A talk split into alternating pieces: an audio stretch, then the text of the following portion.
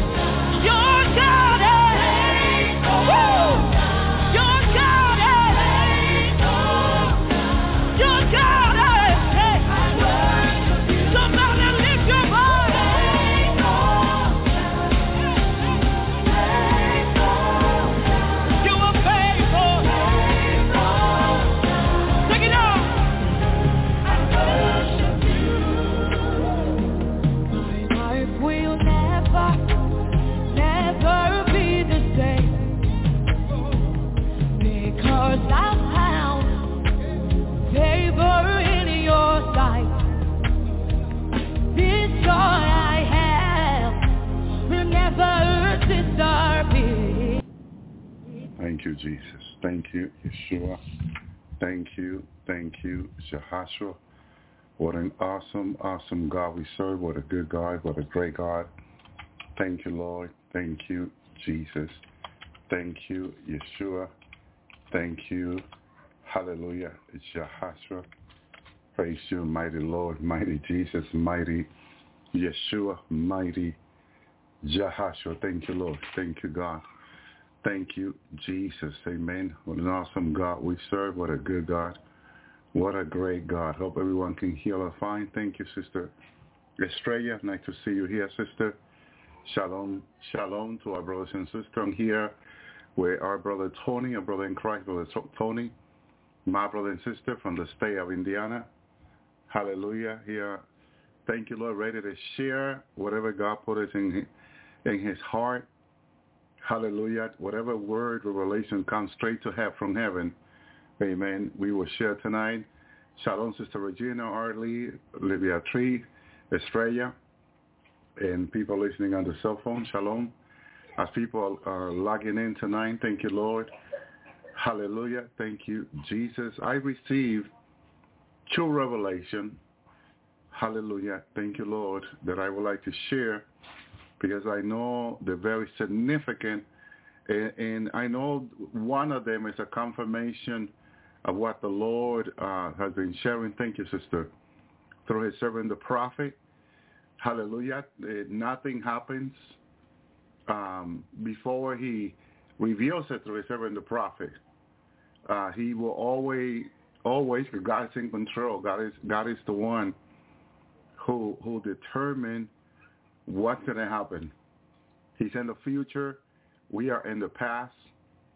And we need to move on to the future. And that's where we're going soon, to being with the Lord in heaven. My brother and sister, thank you, Lord. Thank you, Jesus. Thank you, Yeshua. So before I begin tonight, we're going to go ahead and begin reading God's Word. Let Brother Tony say hi to the people. Yeah, hi. God bless you all. God bless him. The Lord is good. Amen. That's it. Good. Thank you, Lord. Amen. He's good. He's always good. And he's merciful yeah. and always merciful. Yeah. Amen. Thank you, Lord. Thank you, Jesus. So I would like to begin in Ephesians 2.10. Book of Ephesians, that some people say it's not a book, it's a letter, small, of Ephesians 2.10. It says, for we are his workmanship, created in Christ Jesus unto good works, which God had for, beforehand ordained that we should be, that we should walk in them in the chat room. Man, I apologize. Go ahead, Brother Tony, read it. Yeah, Ephesians 2.10, right? Uh, for we are his workmanship, created in Christ Jesus unto good works, which God hath beforehand ordained, that we should walk in them. Amen. Thank you, Lord. Yeah. Thank you, Jesus. Hallelujah. And so what he what did he mean by that, Brother Tony? Yeah, we were um you know that we were created, you know, um in Christ Jesus, uh you know, that God has a plan for us and you know, he, he you know, um for good works. You know, that's uh that's what God is doing now and it's his will for us to walk in you know in those good works because that's what he has planned for us you know it's, it's everything he has for us is good and and um and uh to be like Christ you know to walk you know to be in Christ Jesus. And that's the will of God is for us to you know look to the Son and you know and to look to Jesus who who's the you know because only in him we can have good works and give good fruit you know only in him we can Amen. bear fruit. Amen. Thank you, Lord. Yeah. Thank you, Jesus. Lord, I pray we, we cover this program with the blood of Jesus. Lord, send billions and trillions of warriors, angel, archangel. We bind the strong man or hindering spirit, Lord. Protect us. May the angel of the Lord accomp around them the fear and will protect them in Jesus' name. We bind, we rebuke or power the enemy. In Jesus' name, from north to south, east to west, up and down in Jesus' name. Lord Jesus, protect us and keep us tonight. In Jesus' name, break the plan of witches and warlock, Lord. Let it be rebuked and bound, Lord. Benjamin in mind, saith the Lord. Fight for us, Jesus. We thank you, Lord.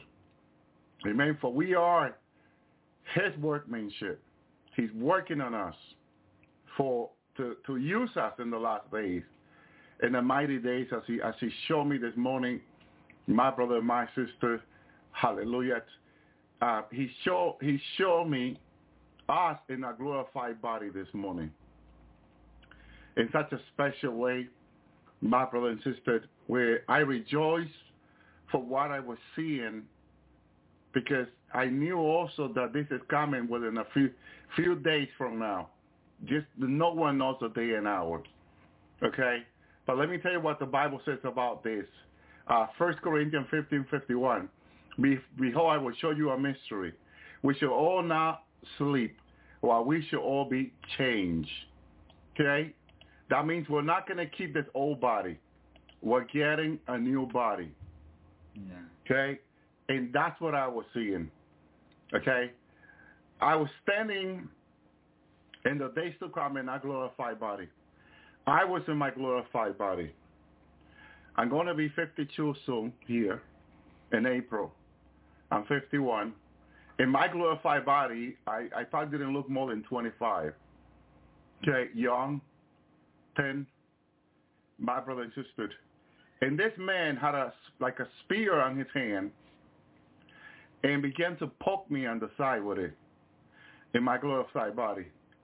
And he says, are you Elvis Zapata? And I say, yes, I am. Well, you, you do look like him, but I'm not sure if it's you.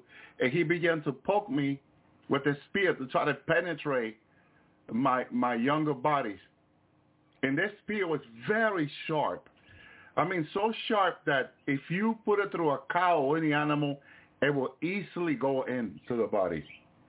Okay? My brother and sister. And he could not penetrate my body with the spear. I could feel him poking on me because he was doing it very hard. Like, with it, I would say would have mean to harm me, but he could not hurt me. And he was poking me on the side of my body to try to put the spear. He said, what kind of material is that? And I said, no, this is no material. This is what God promised us, that we will be changed into a glorified body. And again, 2 Corinthians 15, 52, in a moment, in the twinkling of an eye, the last trumpet, for the trumpet shall sound. The dead shall be raised incorruptible, and we shall be changed. This is the promise of the Lord to us, his people. And I was explaining this to this man who was having a difficult time understand uh, what I was explaining to him because we know that a lot of churches are not preaching about this. It's biblical.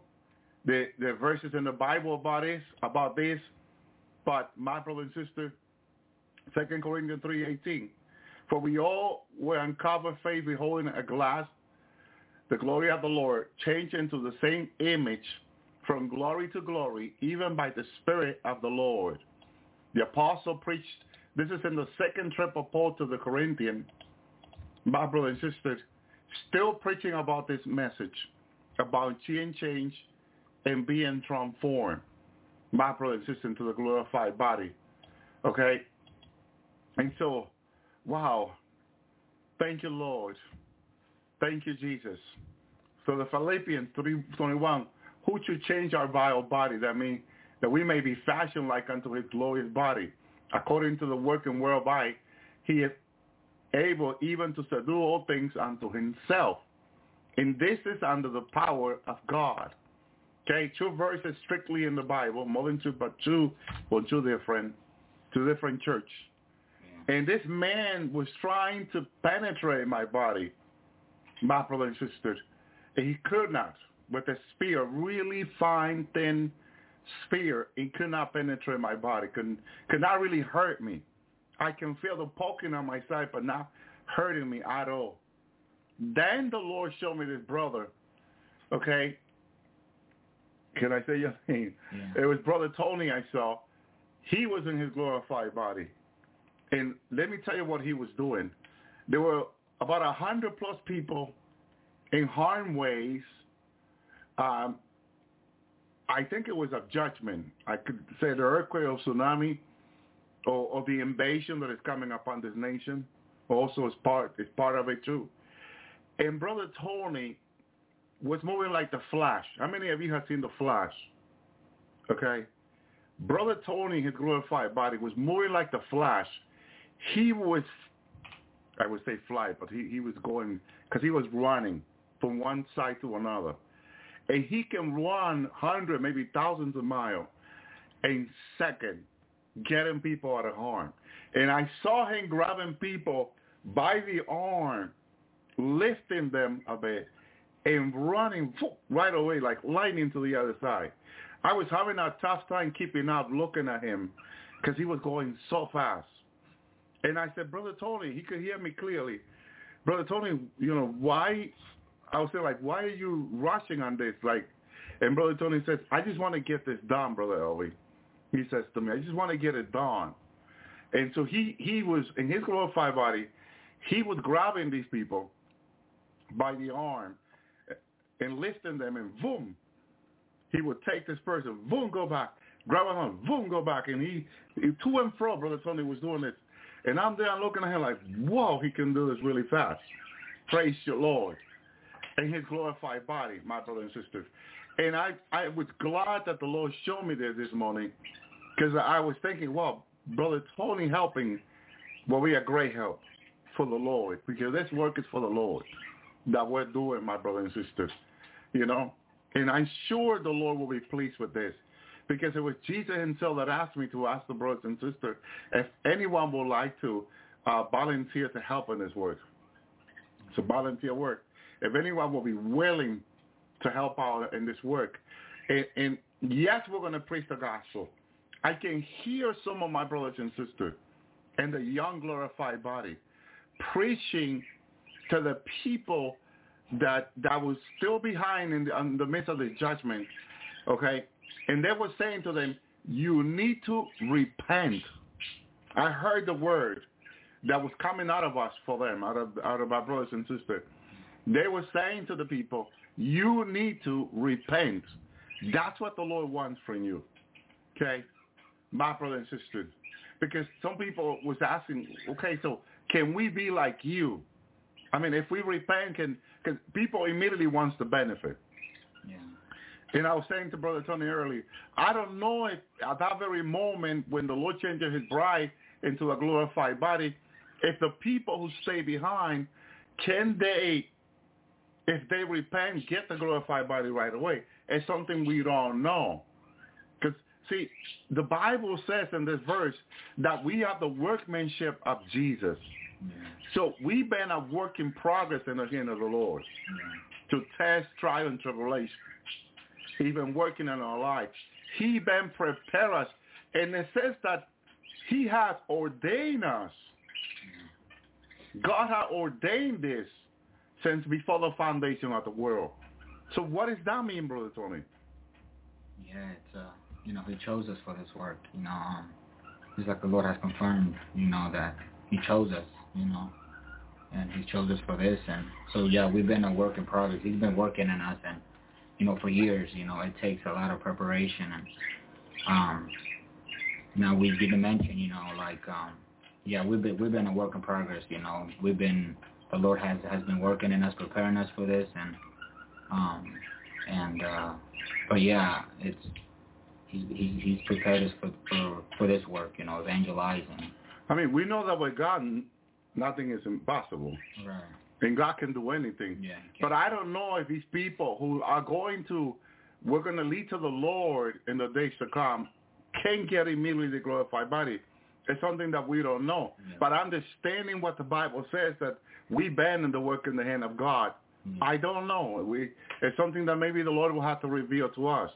Yeah. Thank you, Lord. Yeah. But- Yeah. hmm But I can hear, Shalom, Brother Miguel, our brothers and sisters preaching in their glorified body in the days to come. And I also knew as I was standing in the future, near, near, near, near. I mean, if I tell you the year left, I'll be lying to you. This is so close.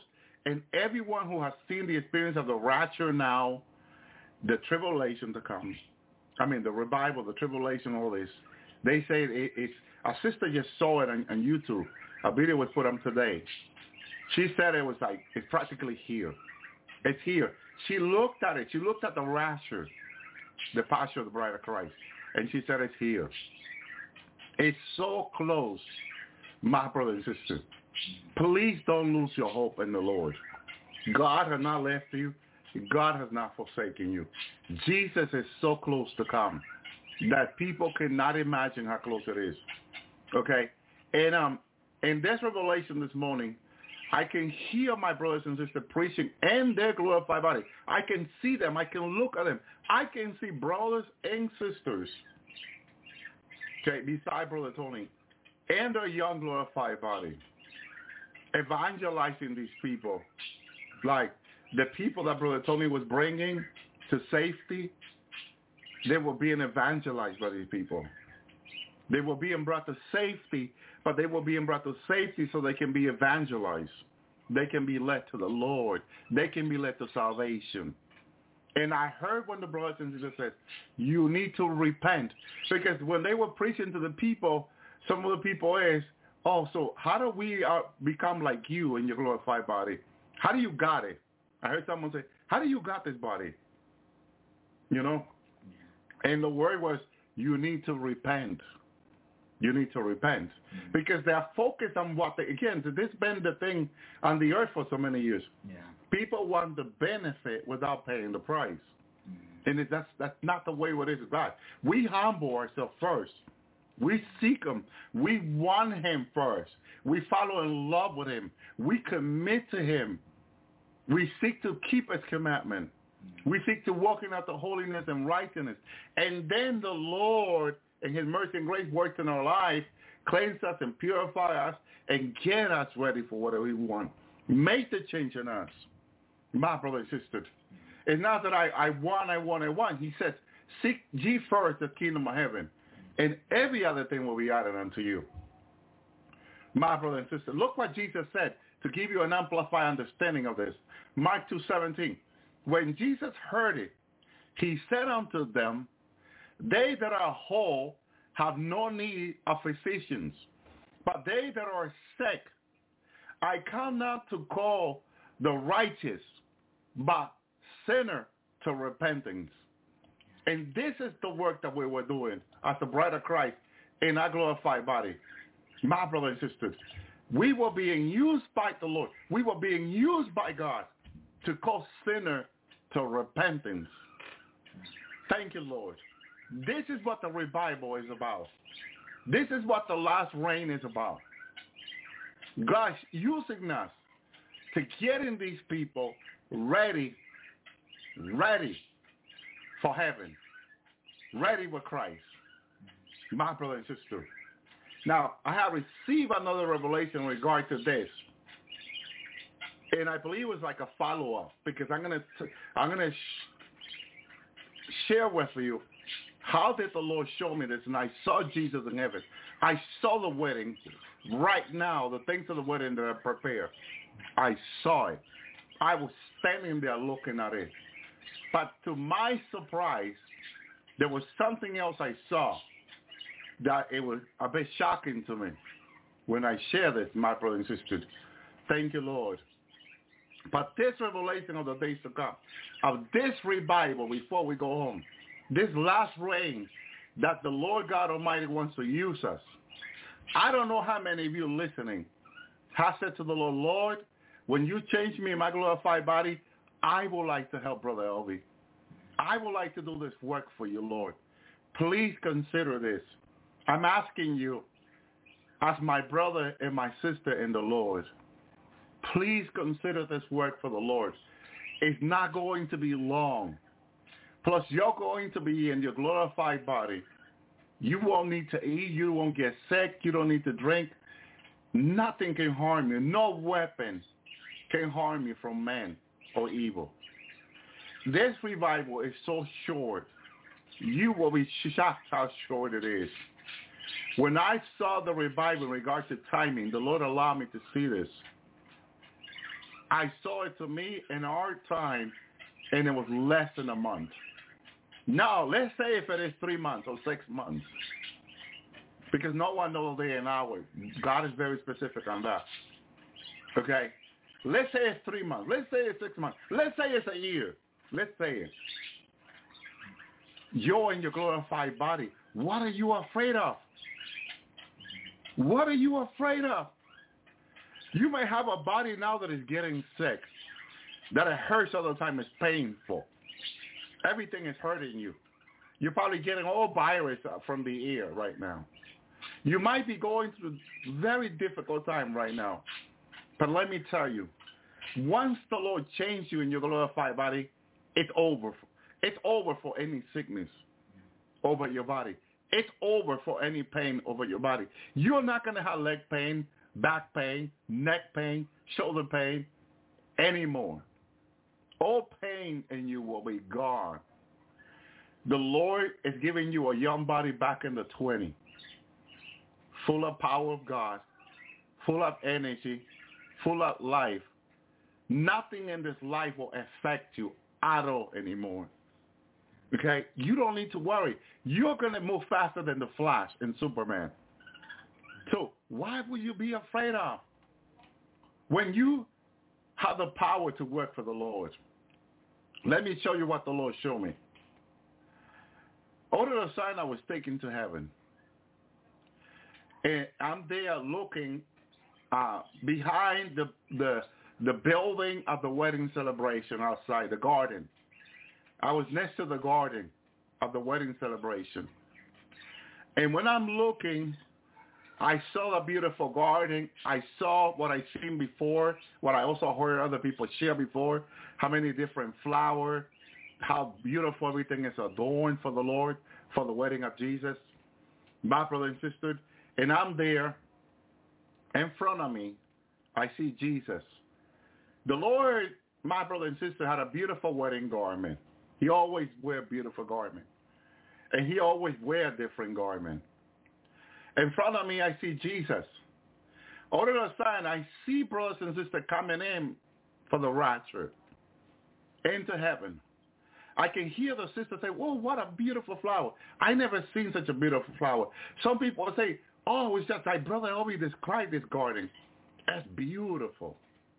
And people were talking. People, were, as they were coming in in the glorified body, they were talking how beautiful it was and all this. My brother and sister, the Lord is standing in front of us there in heaven, waiting for us.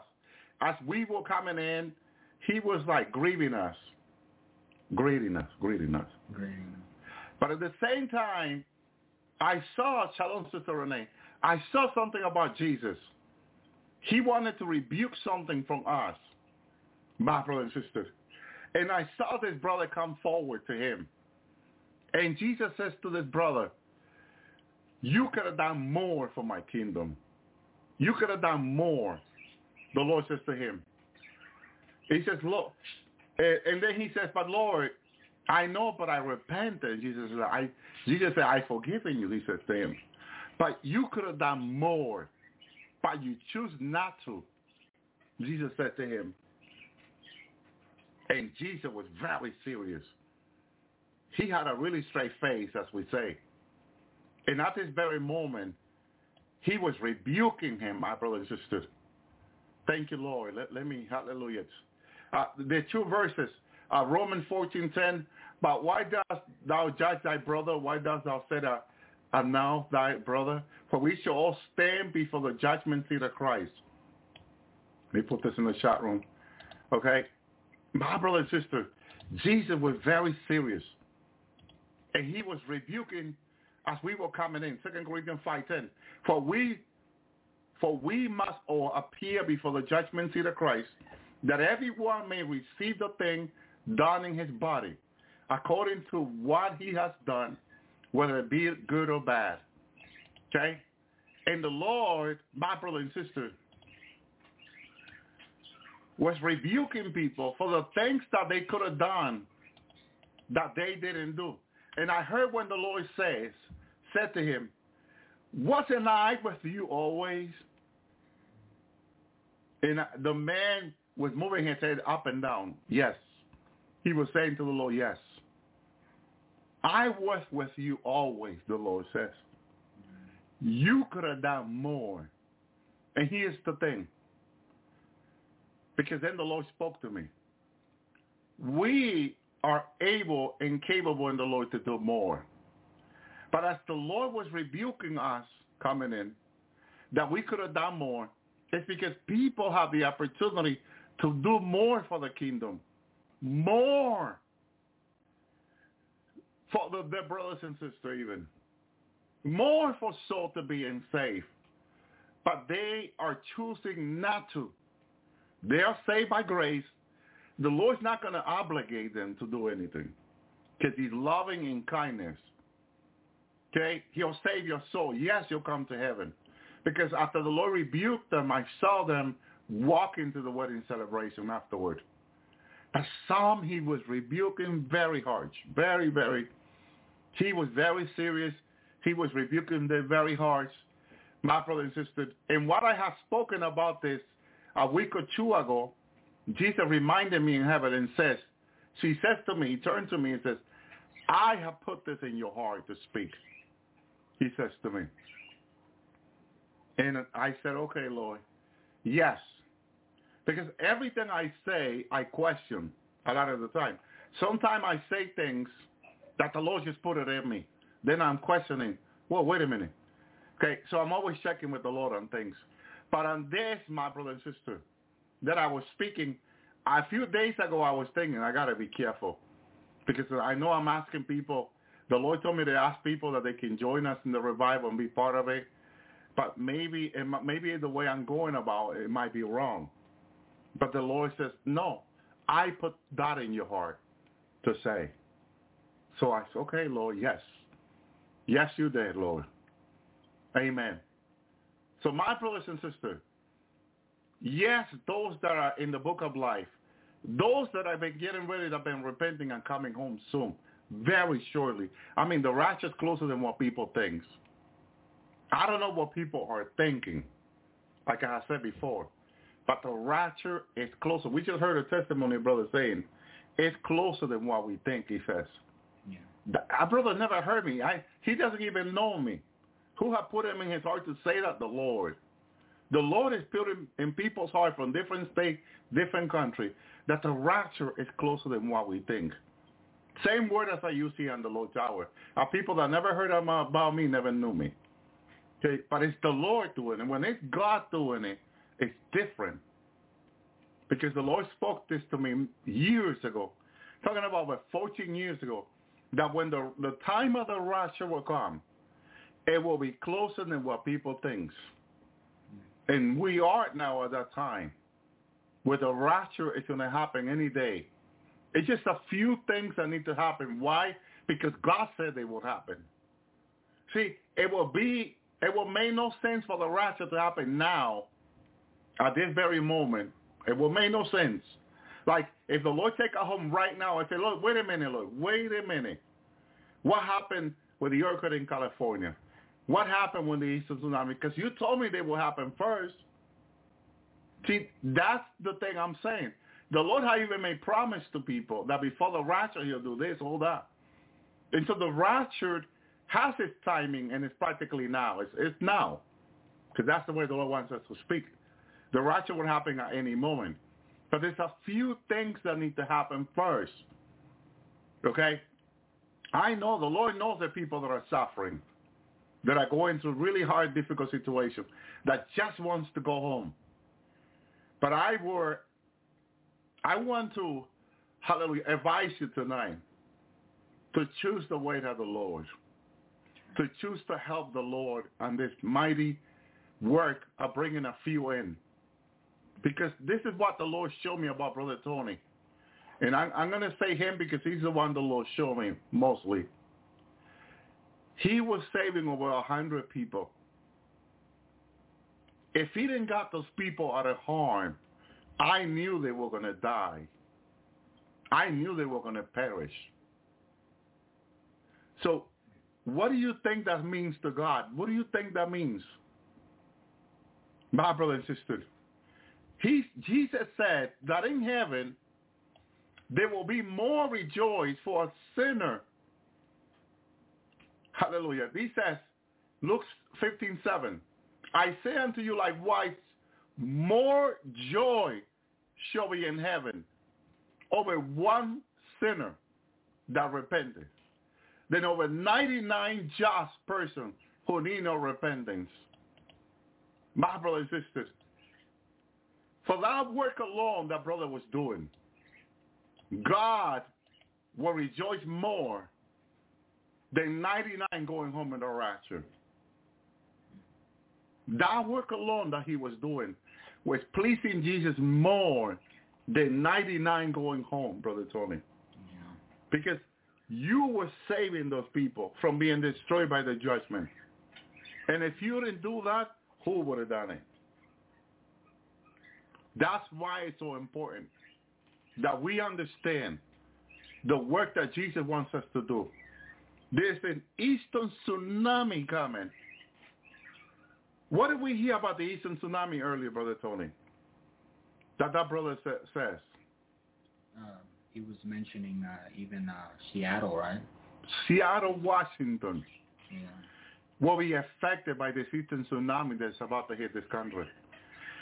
He's not the first man, this man that we were listening to, that had heard that my brother and sister, this tsunami is going to kill so many people. So many will perish. But like sister said, God doesn't want anyone to perish, but to have everlasting life. That's why there's a rejoice for one sinner to repent. Because if that sinner don't get an opportunity to be safe from the destruction of the tsunami, from being safe from the destruction of the earthquake, he won't get a chance to repent. That sinner can, name can be in the book of life. And that sinner can be in the middle about the sinner, but not doing exactly what they're doing.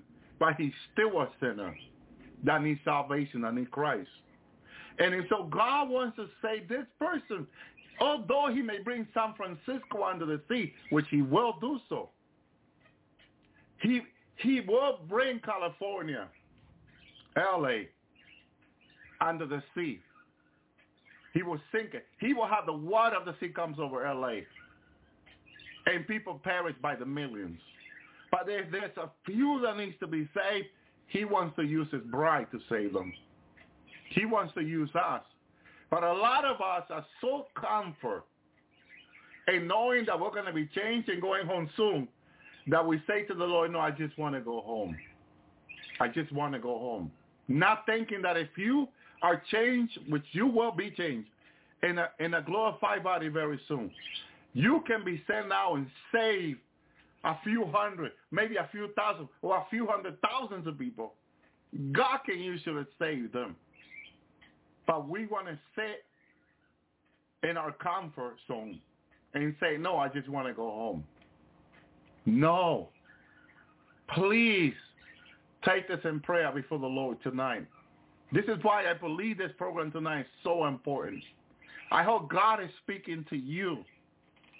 Because when I saw Jesus rebuking people in heaven that were coming in, people that could have done more are complaining and murmuring instead of reaching out to the lost. Instead of even at least praying for them, which is more important than your own word. You know that when you say, I cannot preach to this person because it will not listen to me, you can do the most important things you can do for someone. And it's pray for that person's soul to be saved. Because if you pray for that person to be saved, it will do more than you preaching to the person. Because you may want to preach to the person, but the person will say, I don't want to hear it. Or keep that away from me. But if you say, Father, if you involve Father into that person's life, God knows how to talk to the person. Yeah. God knows. The Lord is about to turn you more powerful than Superman, okay, or the Flash. And you're going to say, oh, and this glorified body that I have that is so powerful, I just want to go home and rest. Mm-hmm. When you can do so much in that body, mm-hmm. you can move like lightning, as I saw Brother Tony moving, and do so much for people. Some of you are saying, I just want to go home and lay lay up in, in heaven with a bag of grapes and, and enjoy heaven. You're not you're not thinking for Christ. You might be thinking for yourself, but you are not thinking for that other soul to be saved. Please think about your desire. Because the Lord's not going to make you do this. He will rebuke you for it when you get to heaven. And say, look, you just wanted to come home, but look at the people you could have saved down there. You could have led to me down there, but you chose not to. And that's what I saw Jesus rebuking people for. People were coming into the wedding, and they saw the garden, they saw the building, they saw all the preparation for the wedding. Oh, and they were saying how how beautiful. Okay, yes, women and, and women and men can do the same. My brother and sister, powerful. They can move powerfully, powerful in the power of God. And the new glorified body, your body will be like in the 20 again. You're not going to age one bit. And you're going to move in the total power of God, like lightning anywhere, and save people out of harm. My brother and sister. And it doesn't matter the country you're in. You can save people anywhere in any country in your glorified body. God just wants you to have this, this like Jesus said in, in, in Luke 15, 7. I say unto you likewise, more joy shall be in heaven over one sinner that repented than over 99 a just person who need no repentance. One person to God that is lost gives them more joy when they repent than 99 going home in the rapture. What, what does that make you think, Brother Tony? Yeah, yeah, that, that's what that's what you know. That's what it reminds me of. That's what it makes me think. It's just one person is so important to the Lord. You know, one soul is is is so important to God. You know, one soul that repents, you know, comes to being saved and accepts Jesus, and that's so important to God. You know, and sometimes we forget, you know, how important it is to God. Uh, you know, the uh, salvation of the soul, and that's like you say, that's what we're going to be doing, and we're going to be leading people to to Christ. You know, it's it's because uh, that's that's the heart of the Lord. You know, he just he he loves people. He he wants to he and he wants to save people. But you know, and that's what uh, we're gonna be doing. You know, and just like that verse there, it's that's what it reminded me. It's how important a soul is to God, and we tend to forget. And but no, that's the Lord really just loves people, really deep love. You know, love love that. I even ask him for this. You know, it's Lord, like the Bible says, you know, fill my heart with your love you know, through your Holy Spirit. That's my prayer, you know, every day because I wanna, I want, I wanna see people the way He does, you know, with that love, with His love, because He He truly does love people, and and uh, and uh, we see it in that verse right there. And it's Amen. Important, yeah. Thank you, Lord. Thank you, Jesus. That's it, brother. That's it. Yeah. Job 13. And rent your heart and not your garment. Turn unto the Lord your God for he is gracious and merciful, slow to anger, and great in kindness, and repent of the evil. When I heard my brothers and sisters in the days to come, in the revivals to come, they were preaching to the people repentance. Okay? But one word that, that I heard them saying that caught my attention, talking about being a good preacher in your glorified body, I heard my brothers and sisters saying to the to the to the people, you need to repent. And that alone would caught my attention because they were telling them how important it is to repent. Because some of the people say, how can we have the body that you have? How do we? How can we become like you? And we were not focusing people on becoming like us in a glorified body.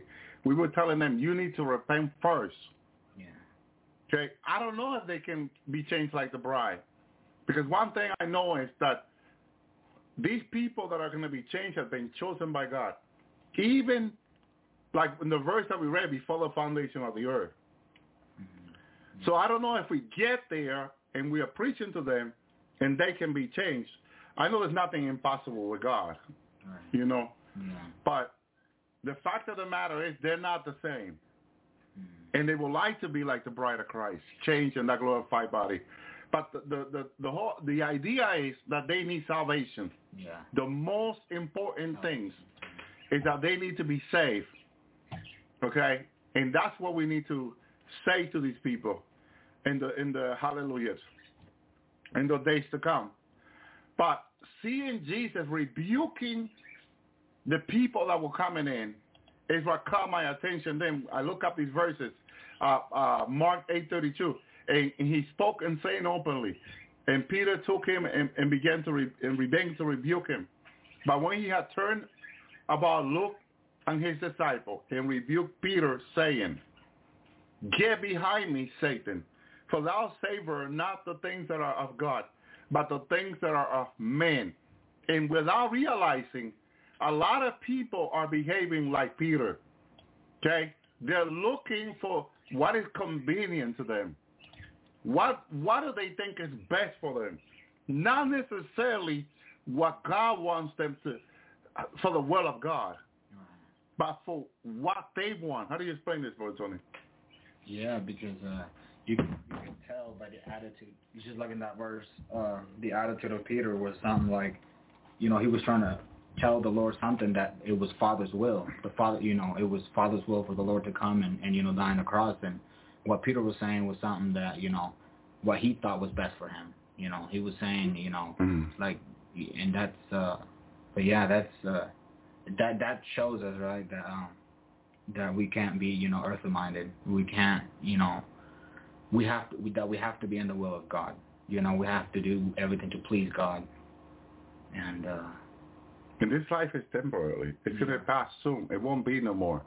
yeah, Luke 17, 3, take heed to yourself. If thy brother trespass against thee, rebuke him. If he repent, forgive him. A lot of people don't like rebuke, but they don't understand that rebuke make better friends, better relationship. yeah, it does. And why does Jesus rebuke us? To make us better standing with him. You know, and that's why he says we need to return back to his rebuke.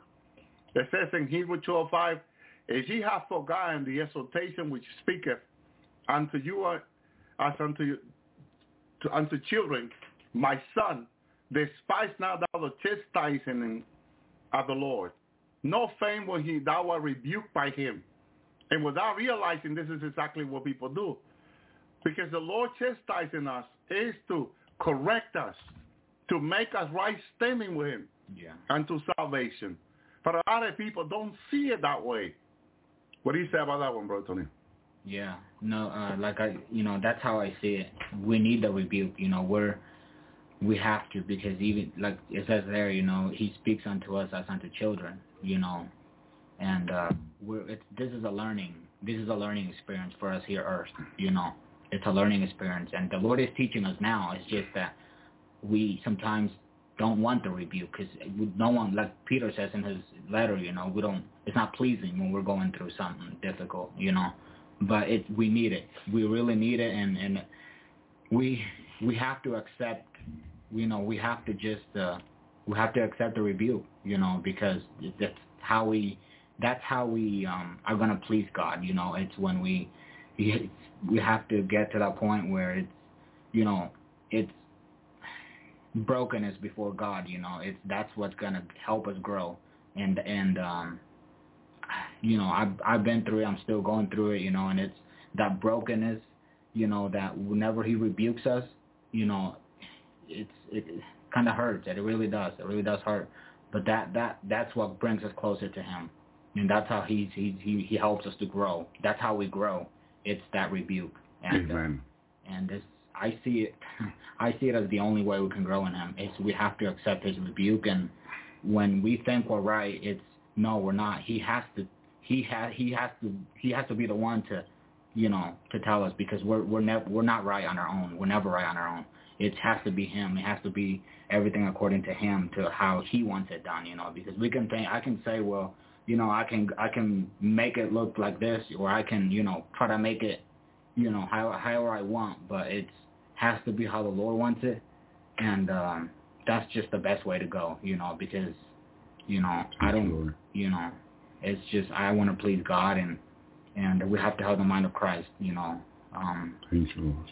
and uh, that's how I see it, and and I really do, and I'm thankful to the Lord because if not, I would, hmm, you know, I would not be where I am now. He has helped me, and but a lot of that has to do with the rebuke. We just have to accept His rebuke, and and uh, when it comes, it does hurt, but that's how we grow in Him. Amen. Yeah, Philippians, here's the purpose of the rebuke. Philippians 2.15, that ye may be established in unoffending. You know how people say, oh, I don't care how. Eh, take it the way it is. If I offend you with the word, I don't care, they say. Uh, no, no, no, no, no. Because I'm going to show you now by the word that even vile words cannot come out of our mouth. And I mean words that can offend other people. That should not be. Look what it says, that you may be blameless, unoffending. What is that word unoffending, Brother Tony, means? Yeah, uh, not offending. You know, not offending other people, right? Not being, uh, you know, not offending uh, by our, you know, our words or, or you know, um, behavior. Yes. That we should be loving. Non-offending is when you're loving. Mm-hmm. Yeah, instead of cursing someone, you bless them. You know, mm-hmm. and in in of course you got to speak the truth in love. You have to say. Some people don't like to hear the truth because they want things their way. The weight of the flesh is never okay with God. Mm-hmm. And I have understood that over the years. It's never okay the weight of the flesh. Even when someone say it's okay, brother Elvi, no, it's not. The weight of the flesh is never okay. So that you may be blameless, and offending. If if I said something to you that offended you, I'm sorry. Okay. When I I remember evangelizing this way, and our brother says to me, "Why are you apologizing for speaking the truth, brother Elvi?" Because if I offended someone, even though I'm preaching the word, I have to say I'm sorry. No, no, no, brother Elvi. Then God has to work with him later on, and he came and apologized to me. He understood later on. But it's something that I already understood from the Lord. That if I offend someone, I should say I'm sorry and not leave it and think if if it's okay because I was preaching the word. No, I have to say I'm sorry. When I began back in 2012 here, I was saying I'm sorry to the people on the air. And immediately people were contacting me. Why are you saying I'm sorry when you're just preaching the word? Because we can offend. I can offend. You can offend. And we need to say, I'm sorry. And people thought that I was such a weird preacher for saying I'm sorry to the people. It's because I understand the word, that you may be blamelessly unoffending, okay, the sons of God, without rebuke, in the midst of where? A crooked and perverse generate nation. Okay, nation. Among whom ye shine as light in the world. Hallelujah. We should shine. Let it shine. My brother and sister. So, again, we ourselves as Christians need to be an example. All of us, not just the preacher, not just the pastor, like a lot of people think. No, all of us in Christ. Because don't you want to come to heaven? Don't you want to be with the Lord? Then it's all of us. Okay? As everyone was coming before the Lord in this revelation, I seen Jesus rebuking people. I was so nervous. I said, oh, he's going to rebuke me. And I knew all the things he was going to rebuke me, my brothers and sisters. And he went and corrected me, but he put me aside and says to me, the word he's given me, he says, I gave you the word, he says. I said, thank you, Lord. Praise to God. He will correct us when we need to be corrected. But when we've done something he wants us to do, my brother, he will recognize it also. 1 Corinthians 1 8. He shall also confirm you unto the end. See how loving he is? Not just rebuke you. He will confirm you unto the end that ye may be blameless in the day of the Lord Jesus Christ. When do you want to be blameless, says Paul? When? In the day of the Lord of Jesus Christ, in his day. And this day is the wedding. My brother and my sister. That that's his day. That's when he's he's getting married. And that's the day we need to be blameless. We need to praise the Lord, be pleasing unto him. Praise you God. Because the Lord opinion, and I know a lot of people think, but I have an opinion. The Lord's opinion is what really matters. Not so much our opinion. Okay? His will be done on earth as it is in heaven. Okay? Thank you, Lord. That's what's important. First Thessalonians 5.23. And the very God of peace sanctify you holy. And I pray God, I pray God your whole spirit, whole spirit and soul, body, be preserved blameless until the coming of the Lord Jesus Christ. We need to be preserved. And we need to be preserved blameless. And it's hard to be in preserved. But as long as we keep repenting daily, God can work in our heart and our life to keeping us straight, keep us keeping us right, because He's always right. You know that. Notice that Jesus is always right. He's at the right hand of Father always. Yeah. He's always with God always. When when the disciples say, "Lord, show me the Father," He says, "Thomas, don't you believe that I'm in the Father and the Father is in me?" He's always with. He was always with the Father, even when he was on earth preaching. God was with him and he was with God. Yeah. You know, the the the, the powerful revelation that Brother Larry received was that while Jesus was on earth preaching, he was also sitting on the right hand of Father. Explain that. That is very difficult to explain. Yeah. he's God. And because he's God, he's able to do so. Yeah. And because he's God, he's able to use you and I in the revival. Mm. Each and one of us and the almighty power of God. Yeah. Moving mightily for the glory of God. So what are you going to do with your power and your glorified body? No, I want to come to heaven and rest. Mm. What a waste of power. What a waste of power. You want to come home and rest in that mighty power of God. Yeah. Think about it for a second. Because it will make you wise. God can use us, my brother and sister. Let's move for the Lord. Let's let's do this final gospel preaching for the Lord. It's just a final tip tip of the iceberg. That God is asking us to go ahead and, and Jesus told me in heaven he was very pleased I, I, I was saying this. I was talking about this. Because he said he put it in my heart too. And I thought I was doing I was overdoing it, so I had to check with him. And he says, No. That's he said, That's what I want. I wanted you to talk about. Thank you, Lord. So I'm excited to saying this with the confidence of the confirmation of the Lord that he wanted me to say this. This is his will. Remember when he says to me a few weeks back to ask that those that would like to join us in this revival, that you could, is to help these people to be in harm. Because you're going to be in your glorified body in a few days. But what are you going to do with that mighty power? What are you going to do with that mighty power of God all over your body? And electricity going through you. Mm. What are you going to do? No, you want to go and sleep in heaven and rest. No. Isn't that kind of gre- greedy? No, I cannot say it is because it is not. Because it's, it's a matter of choice. How about it, Tony? Yeah, it is. Uh, we were talking about it Tuesday, and it's. Uh, I was saying once you know, once we get a glorified body, that's you know that's it for us because we're no longer you know it's no longer flesh. It's not on. It's no longer this what we have now. It's gonna be the. It's gonna be the power of God in us. So you know we have. It's like we have the power of God in us. You know we can. You know I see it as I'll stay here and help. You know as long as the Lord wants me to help, because that's how I see it. You know, that's how I see it now. Like you saw me, you know, you saw me moving and helping people out and uh, working for the Lord. I was just busy, you know, doing the work of God and, you know, and uh, because there's the power of God in us, you know. It's not like we're showing off or we're doing, no, it's, it's His power in us. It's We're doing His work, you know, like Jesus on earth. He was so focused on the Father that the people, you know, thought we, Lord, you know, some his brothers even rebuked him, you know, and, and all that. He didn't understand. He was to just focused on the Father and just wanted to do the work of God, you know.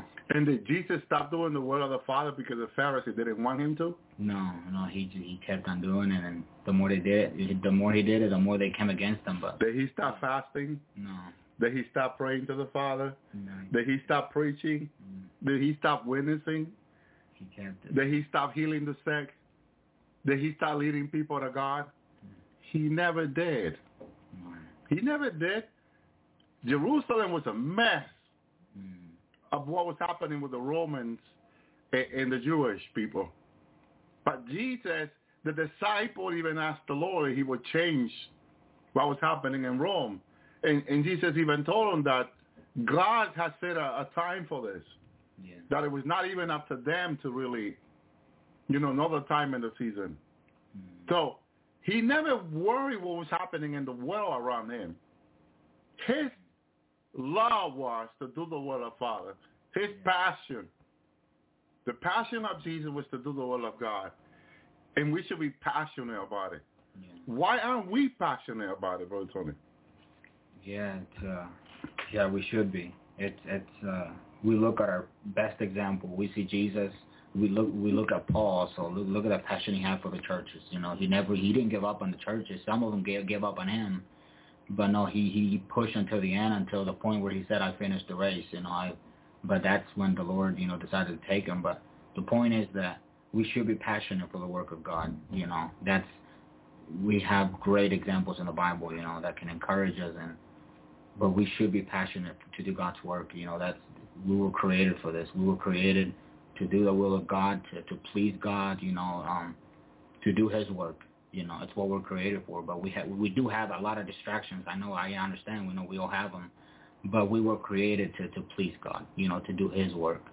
And uh, and when we don't, we of course we come in disobedience, and uh, we have to repent. You know, and all that. But yeah, we were created to to do His work and and. uh and if we don't have that, that's when what that's when we have to seek that passion, you know, because that's where God wants us to be. It's where we're passionate for people and love. You know, love is the key, really, in all this. You know, love is the key, and and you know, and God is love, and He just wants us to, because to leave everything for Him. That's really how it is. It's it's just loving God, and and it, it's how it is. It's the key is love. You know, God is love, and He wants us to love everyone, and and um, it's amazing, you know. Thank you, Lord. Yeah, And that's why when he was showing me this morning, you saving these people's life, yeah, and before you were taking them to the safety, I saw them that they will be destroyed by the judgment.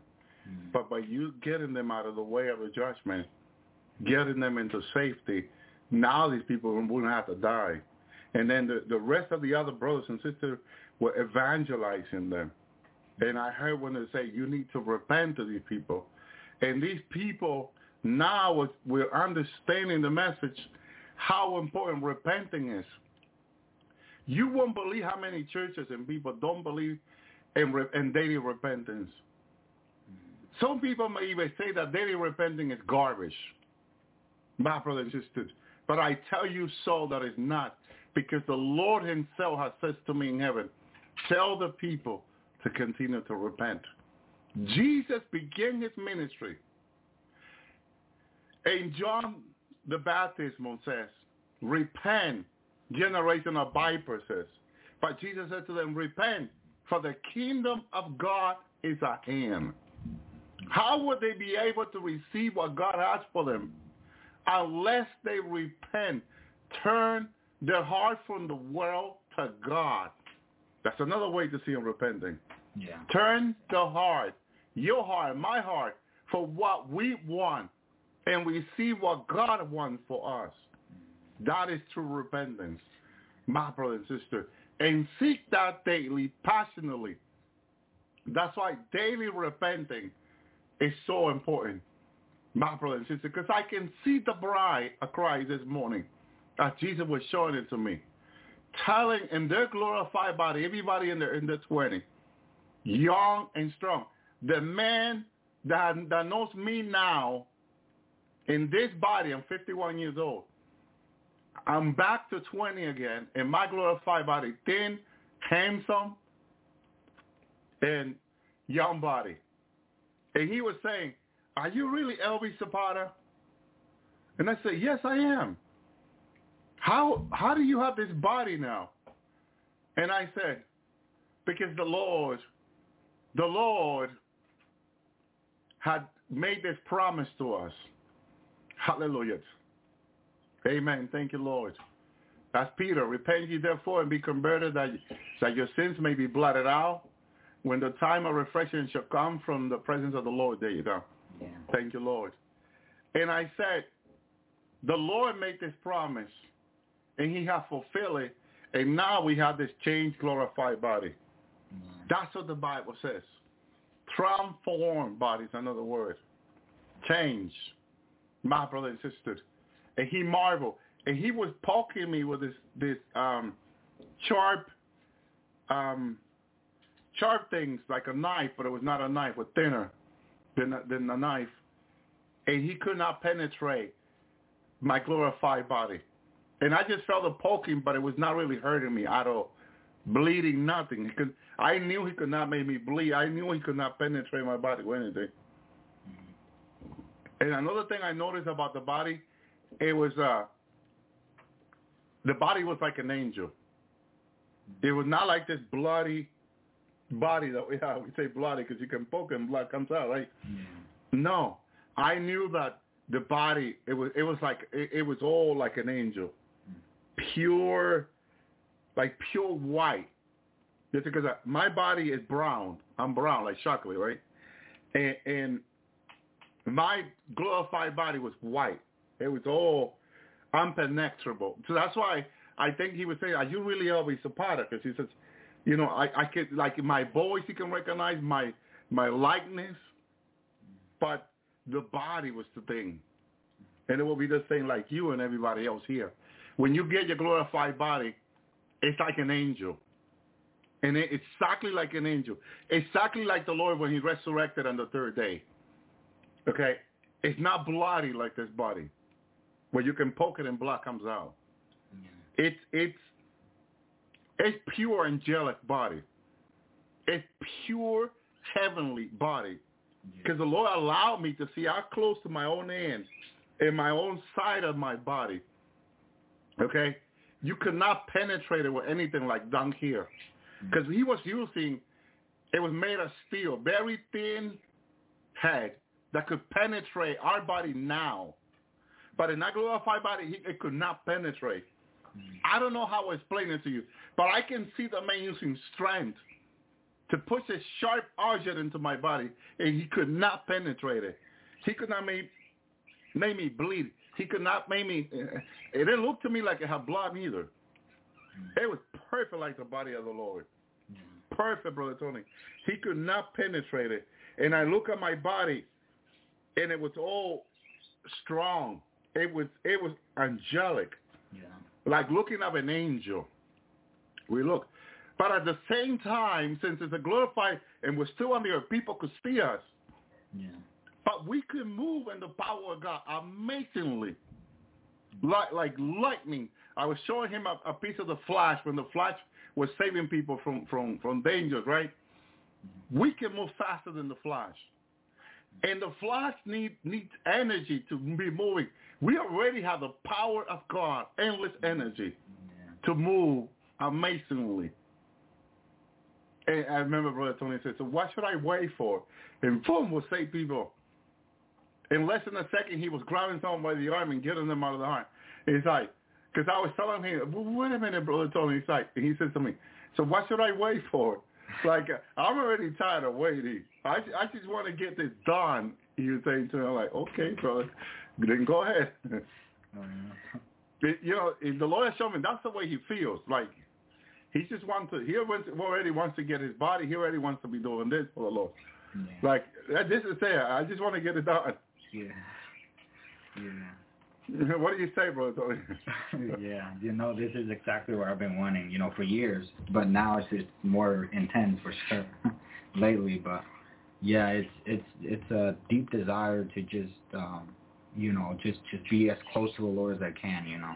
I just really I I wanna go in, you know, like Moses, be go in the glory of God and you know, um I just wanna go deeper in God, you know, just uh just um I'm not satisfied with you know, with But you don't have to eat. You don't have to drink nothing. Exactly. You know, it's we're I just wanna just wanna do the work of God. You know, um, I just wanna please God, and and I know that when once He transforms our bodies, we'll have no limitations. We'll be able to do His work with no problem. You know, we're gonna go and and and um, just like you saw me, you saw all of us, you know, working, and, and we're gonna be working for the Lord, and um, I'm excited. You know, I'm so excited because this is what I've been waiting for for years. You know, um, I've been wanting this for years, and and uh, once it's finally there, it, it's a joy that's beyond. You know, it's a joy, His peace. His, the word says a glorified body. It's the glory of God. It's a body made of His glory. You know, there's not like now. Sometimes we feel His peace,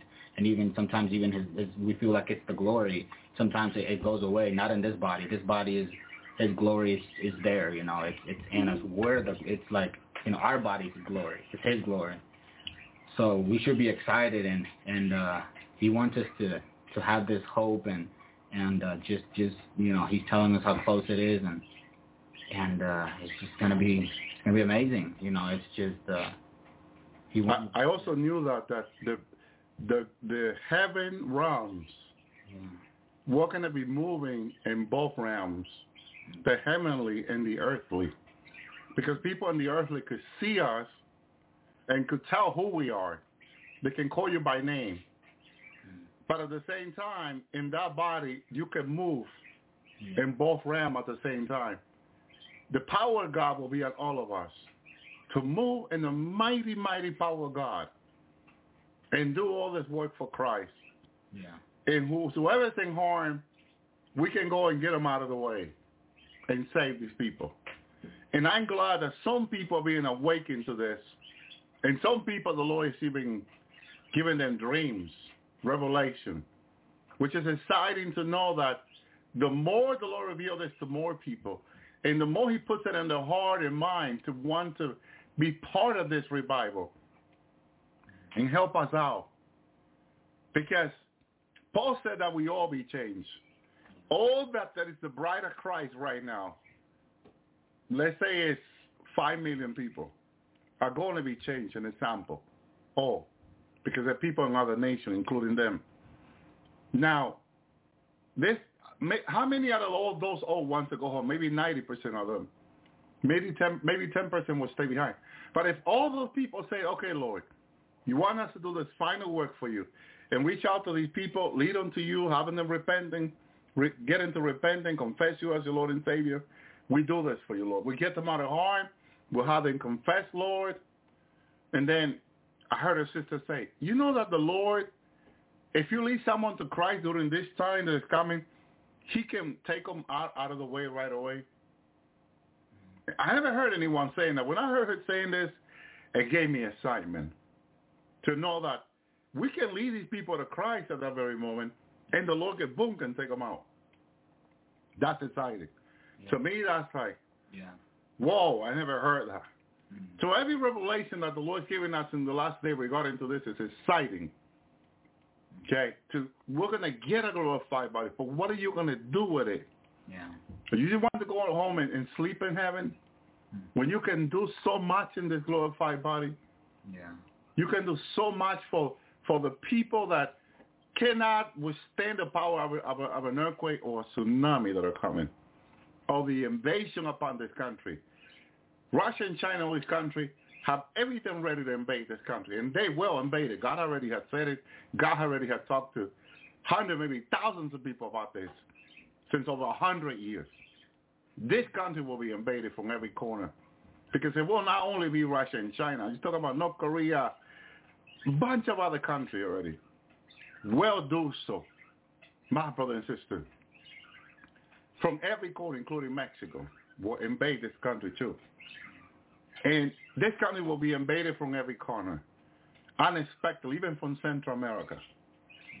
And they will take over this land. And they will take the women and men captive. They will kill most of the men, and whoever's left, they're going to take them captive. But here's the thing. Where is the bride? glorified in their glorified body. What is she doing to help out? What are we doing to help out? And uh, the Lord showed me my glorified body and that other revelation, going around saving people from the bullets of the Russians and the Chinese. And all the bullets were hitting my body, they were doing no harm to me. I was turning my back, getting in front of these people to take the bullets while I'm flying around quickly like I said, brother told me this morning, getting people to safe. You know, here's the thing. We can preach to them like we were bringing them to safety. Brother Tony was bringing them to safety. But then the other brothers and sisters were preaching to them and were saying to them, listen, you need to repent. Yeah. Here on the Lord's Hour, for years, we've been talking about repentance. Although people think that repenting daily is a crazy teaching, it's a crazy idea, without asking the Lord, because all you have to do is take it with Jesus in prayer and say, Lord, do we need to be in daily repenting? Because you're going to get a big yes from the Lord. You're going to get a big yes, and that's all you need. And us here that understand repentance, we're going to bring it to the people Yeah. in such an urgent time. And you know what? Since they see the judgment coming, the country being invaded from every corner, and we in the middle saving them, when we preach repentance to them, what do you think they do?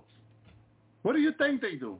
They're going to run. They're going to take you on your word and say, yes, I do. Yes, I do. What do I say? What do I do now? Yeah. Begin to confess your sin before the Lord right now. In that very moment we can lead a person to Christ, at that very moment the Lord can get them out. My brother and sister, we have a job to do that we need to take serious because it seems a lot of people are not taking it serious. Hallelujah. Second Peter 3.14. Therefore, beloved, seeing that ye look for such a thing, be vigilant that ye may be found by him in peace. Don't lose your cool. Don't lose your cool. Don't lose your peace. Without spot and blameless. Okay? A lot of people are losing their peace. Okay? A lot of people are lis- are losing their peace. But the Bible said that when you see these things, be vigilantly that you may be found by him in peace. You may be found by him in shalom. I tell people almost every day shalom. Shalom is like the first word that comes out of my mouth. I don't want any other word coming out of my mouth but shalom. I don't want to lose my shalom. I don't want you to lose your shalom. Do not lose your peace. No matter what's happening. And the Bible says to be vigilantly. Yeah. Vigilantly is like, I got to hurry up and keep my peace. Yeah. Yeah. Because we can lose it very, we can lose it very easy. A lot of people are losing their peace and taking on their own life. When you lose your peace, you do crazy things. It's in the Bible. I'm reading you the verse. Don't lose your peace. You know? And when you keep your peace, you keep yourself without spot and blameless. But if you lose your peace, you, a lot of other thing comes with that. Worry and concern. And you find yourself sinning afterward. And that's exactly what God wants us to do. My brother and sister. First Timothy 5.20, those who sin, rebuke them before all, that other may also be feared. Okay? Preach the word, be instant in season, in out of season, Re- reprove, rebuke, exhort with all long, long suffering and doctrine. What do you say, Brother Tony? Yeah. It's, How do you keep your peace? yeah.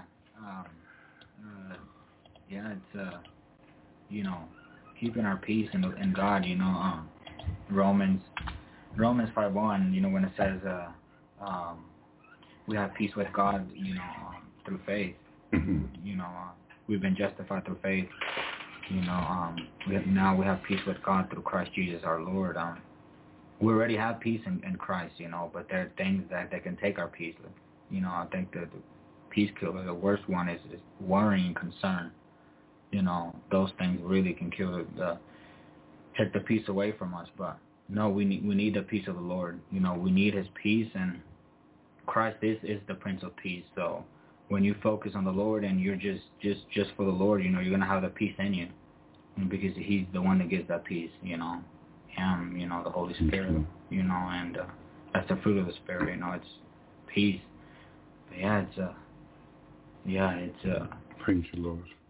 yeah, Amen. Paul definitely had that peace. You know, he, he, he the way he writes on his letters, like you just read to Timothy. You know, um, you know, he want because he wanted Timothy to have the same thing that he had. You know, he had Amen. he had all the fruits of the spirit, and and uh, he was walking in the spirit. You know, he was he was not walking in the flesh. He was he was the great example for us to follow. Also, he you know, and um, but he, he you know he had he accepted the rebuke of the Lord. You know, Paul, and that's why he wrote to Timothy. You know, Titus, because he was teaching them how to, you know, how how he live a life pleasing to God. You know, we read there he because he practiced those things. The, everything that he said to Timothy and Titus is what he was doing. You know, he would also do the same thing. You know, and uh, and that's that's to us also. You know. Amen. Titus one thirteen. This witness is true. Therefore rebuke them sharply, that they may be found in faith. Amen. Notice how the rebuke of them shortly will, will make them stay in faith. Titus 2.15, these things speak in a sword. Rebuke with all authority. Let no man despise thee. Mm-hmm. This happens a lot. Despising people. Yeah. I don't want to hear it. It happens a lot. But, you know, uh, 2 Peter 2.15, that they have forsaken the right way and have gone straight, following the way of Balaam, the sons of error, who love the wages of unrighteousness. And this this is the gospel of money that, that people talk about all the time. That the gospel is, is all about money. And it's true. And to a certain degree that uh, it's all about money, that we need to be careful we don't fall on the same um, way because they're wasting right to men that lead to death. My brother and sister. So seeing Jesus in his uh, wedding garment, receiving people that come to heaven, one thing that the Lord showed me is that people, when they come to heaven, immediately, everything we have said about heaven, it's, it's all there and more. Yeah. More. I cannot describe to you heaven in all its glory. No one can. No one can describe God in all his glory. You're going to have to come yourself to heaven and see it for yourself, mm-hmm. experience it, because heaven is just not about seeing all that glory. It's more about experiencing the glory. Mm-hmm. That you you coming into that glory, and that glory goes through you, especially in your glorified body. You cannot imagine how much you'll be able to enjoy heaven in your glorified body with the glory of God. And so the other part is pleasing unto the Lord. Will you please the Lord when when you come to heaven with what you've done? If you have done all this that the Lord is asking us to do, you will please the Lord. Because the Lord did not rebuke me the same as those that he was rebuking that I guess just wanted to go home. You know, he he he sets some apart that that wanted to do his will. He set them apart. It was not rebuking them as the other one, but that could have done more but chose not to. Because I heard him when he says to them, you could have done more, but you choose not to. That I heard him clearly saying to the people that were coming in. I don't want to be one of those. Okay? I don't think I'm better than nobody. Or nobody's better than me. We're all the same in the Lord. But I don't want to come to heaven and hear the Lord say, you could have done more. Like staying in the revival and leading people to Christ. Because right now, yes, we are limited by so many factors. But you know what? In the days to come, nothing will limit us. Because you will never have to take a car anywhere.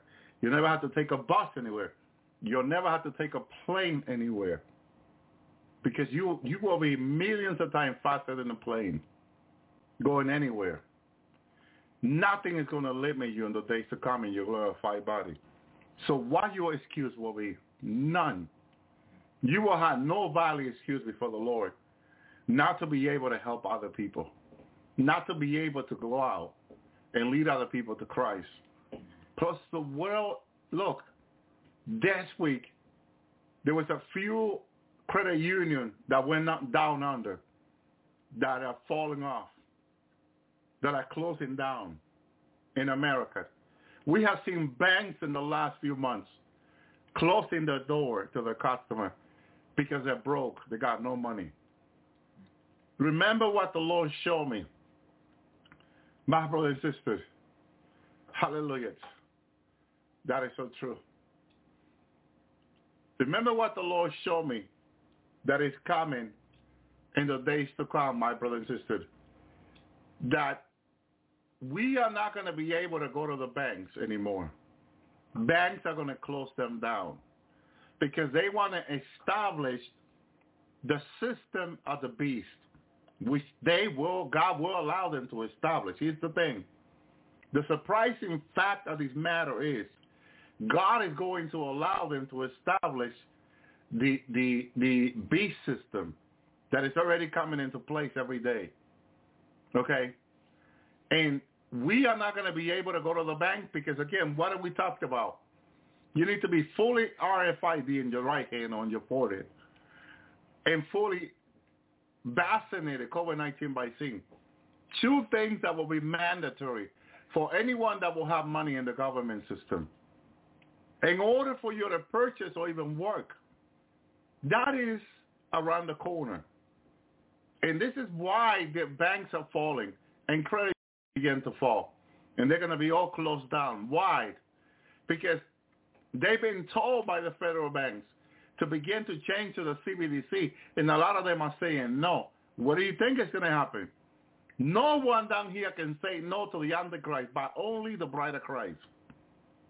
No one down here who doesn't have Christ in their life can say no to the Antichrist system. And a lot of people think that they can, and they're finding out it was a bad choice.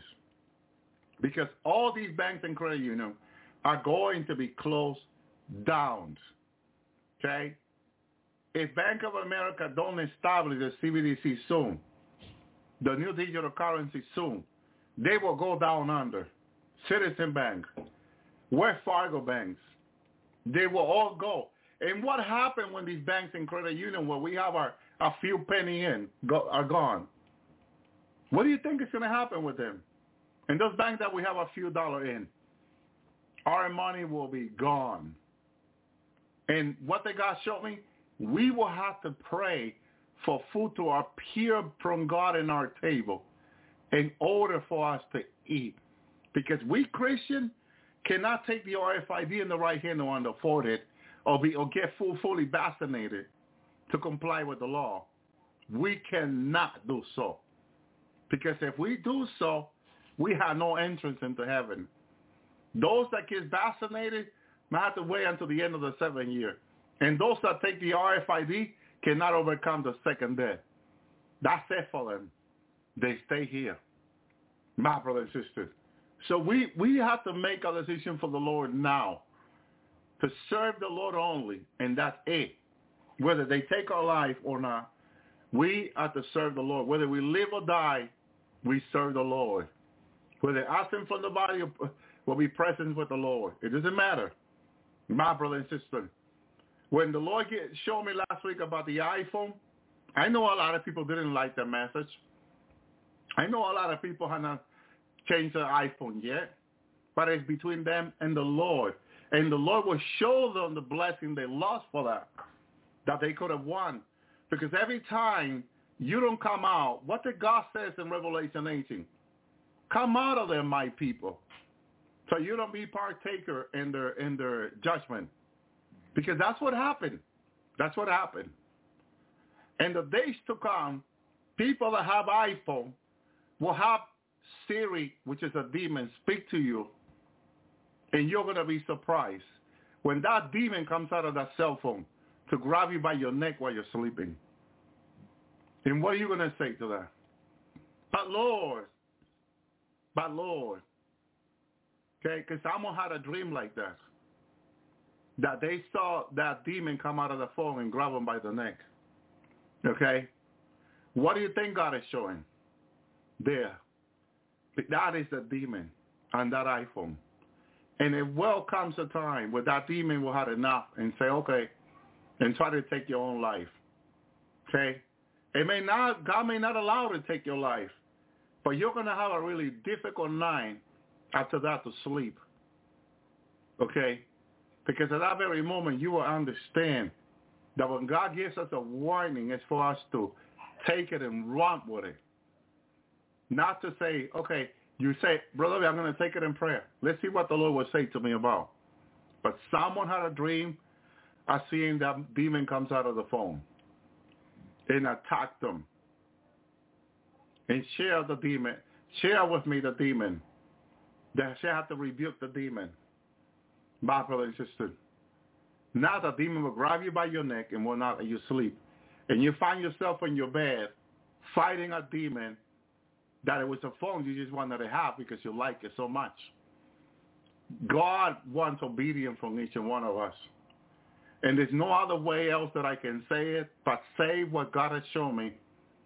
When that angel, when I was telling that angel that the mind control technology did not work, the angel said, come and, come and I'll show you. And when he showed me to that screen, how that iPhone gets into people's head and control their mind, hallelujah, it was shocking to me. Yes, I heard another voice from heaven saying, come on, of her, my people, that ye may not be partaker in her sin, and that ye receive not none of her plague. You know that a lot of people that are getting the plague, COVID, there's a new COVID that came out in China a few weeks ago that is giving young children and adults cough, fever, and really back cold. And a lot of Christians have been getting it. My brother and my sister. When we don't follow obedience to the Lord, things that should not be attacking us will be attacking us. And then we say, God, but how can you allow this? If we're not listening to the Lord, my brother, this plague, it's a plague. It's a biblical plague. It's going around since China, a few weeks from China. It's already found in every single country. It's all over the U.S. Right now, most of the people have this fever, back cold, cough, sweating, um, headaches, bone pains, and so much more. It's like a COVID-19, exactly what COVID-19, when COVID-19 began in 2020, by the end of 2020, it was all over the world, in every single country, in every single state. This cold is already all over the world. Even in places like I was speaking my, with my mom from the Dominican Republic on the phone the day before yesterday, and it's already there all over the island. It's warm over there. They're up in the 80s, 70, 80s temperature. Okay, pneumonia, thank you.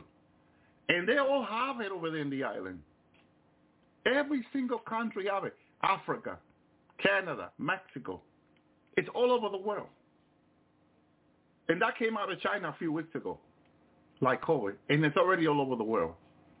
Pneumonia. A really cold. My brother and sister, they found that, I believe it was 2,000 or 25,000 people in China. They discover, doctors especially discover this, this cold, this bad cold in order to sound like COVID-19, it's all over the world. It was not it was not preventable because people travel from China to the U.S. and everywhere in the world all the time. So it's not preventable. Everyone is getting it by now. So you see where obedience to God is better than sacrifice. If we don't commit to the Lord, these plague that God says that she be, when God said, come out of her, my people, that she may not be partaker of her sin. And look what else. And she received not of her plague. This is a plague that came out of China. And already by everybody's getting it, Christian, non-Christian, everybody. But we should not, I've been praying against this. My, one of my kids came from school sick with this. And it came into my house. And I immediately began to pray against this. I knew it was something different.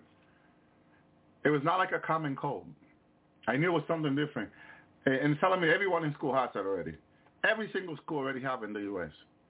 All the kids, high school, college, it doesn't matter. They all have it. It's all over the country. It's it's it's too late to stop it, but we can pray against it. Can pray. All, oh, children coughing everywhere. and they're not even going away. Some children have had it for weeks now. And you're sure you're going to, parents are going to be flooding into the hospital taking all this. Okay? See? Massachusetts second which have pneumonia break, question remain about virus weeping in China. It's all over the world. It's all over the world. It's here in Massachusetts, and North Carolina, all over the, the school system. And they're going to treat it. They're going to give it this or that, and they still have it. It's still coughing. It's still hurting. It's pain, fever, everything. And we know as a fact that if you have a fever that remains in your body over seven days or five days, it's extremely dangerous. You can look it up on WebMD. Okay, you're not supposed to have a fever for so many days, especially any fever over 100, 101. It's, it's very dangerous. Certain things can happen to your health, to your body. Okay, people can go into stroke. I mean, there's different things that can happen with a high, high fever. Also in Tennessee. Thank you, sister. It's all over the country. It's all over the country. It's all over the world. It's in the islands. It's all over the islands. Mexico, Canada, anywhere, Europe. It's all over Europe. It has da- more damage in Europe than the U.S., but it's really strong now in the U.S. Very, very strong. This stuff came out of China. Within three weeks, it was all over the world already. This news, and it's a virus. It's actually a virus. Because some I said it's online. It's a virus. Okay? And they're they're treating it with vitamin C, with different things. It's not leaving the people's body yet. Some children receive treatment and it kind of they get better for a little bit, a few days, and then a few days it goes back up again. You know, like I don't know if it's the body not really uh, creating the immune in the body yet to try to resist this and to go away like COVID. No, this this this is it's persisting. Is the word. In people and the young children, we don't want nothing to happen to our young children. We we the adult we're here. We have to protect our children. And so the best thing I find out that is helping against this is prayer. Asking the Lord to protect them and to keep them because a lot of the adults are in pain, Ser- serious pain. And so I understand why some people say, I just want to go home, Brother because they're in pain. This sickness had entered their body a few weeks ago, and it doesn't want to leave.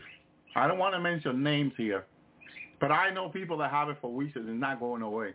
And it's painful for adults. It's very painful. And I know this. I know it. Because this, this was announced and, and I know this is what it is, but this is where we need to call upon the name of the Lord. This is where we need to pray. Fast and pray. We need to get in, in ourselves into fasting. God is calling us into fasting and be, begin to break all this power the enemy. My brother and sister, because greater is he that is in us than he that is in the world. So we have to call upon the name of the Lord like never before. We need to get into in sincere fasting. I was I was listening to this group of people last week that went fasting about two weeks ago to the to the White House. They decided to go into fasting and they fasted for three days. A group of people. You know that even people in office said that they were crazy, that that would not work. And a week after they did this, there was a few Congress and women and men that rose up on, on, on the news on television to support these people, what they were fasting for. And it was for a change in government. My brothers and sisters. Change comes when we fast, like when we pray and fast, like we cannot imagine. The the old way of the Lord never failed. The way He told them to fast and pray never failed.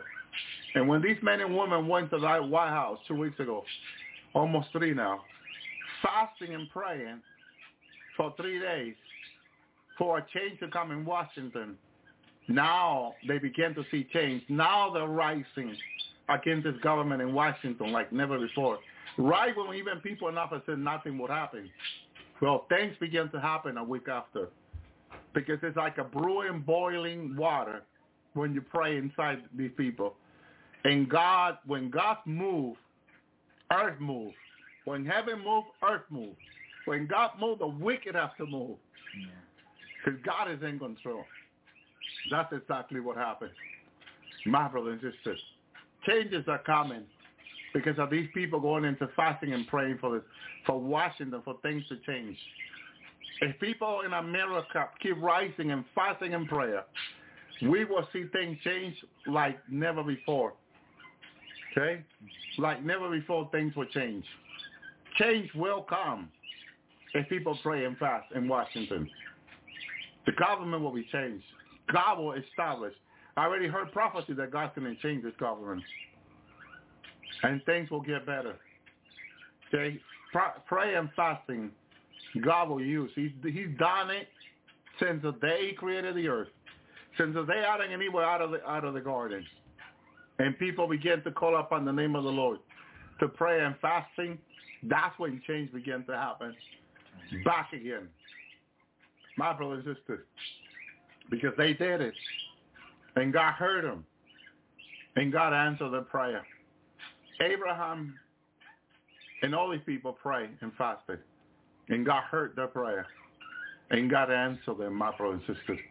God is still in the throne, on the throne. My brother and sister, thank you, Lord. Thank you, Jesus. So, uh, 2 Peter 2.15, they have forsaken the right way have gone straight, following the way of Balaam, the son of Beor, and love the wages of righteousness, but was rebuked for his iniquity, and Adama speaking with a man, as a man, a donkey, boy forbade the madness of the prophet. These are well without water, clouds that are carried by tempests, for whom the mist of darkness is reserved for, is reserved forever. For when they speak against swelling words of vanity, they are lured through the lust of the flesh, through much wantonness, those who had cleansed escape from those who live in error. While they promise them liberty, they themselves are servants of corruption. For by whom a man is overcome, by the same he is brought into bondage. Amen. For if after they have escaped the pollution of the world through the knowledge of the Lord and Savior Jesus Christ, they are again entangled therein, overcome, and latter end is worse when with them than the beginning. The latter end is worse than the beginning. Exactly. Because they, they have the opportunity to repent, but since they refuse, their latter end become worse. For if I would have been better for them not to have known the way of righteousness, then after they have known to turn from the holy commandment, deliver unto them. But and look, the Bible says that these commandments, the word of God is holy. And how many people don't think so, like in Washington and in a lot of places? Yeah. How many people think little of the Bible, Brother Jordan?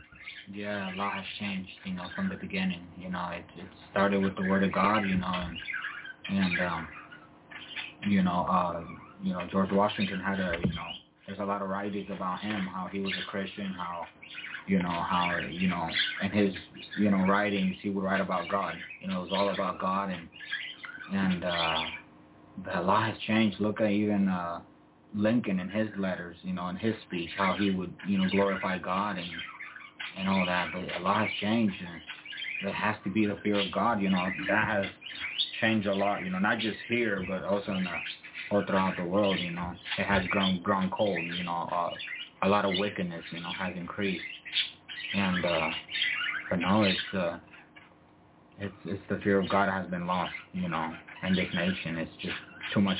It's a lot of pride. You know, so much pride, and and uh, that's what God hates. You know, it's it's pride and but the pride here is really it really has gone out the roof, you know.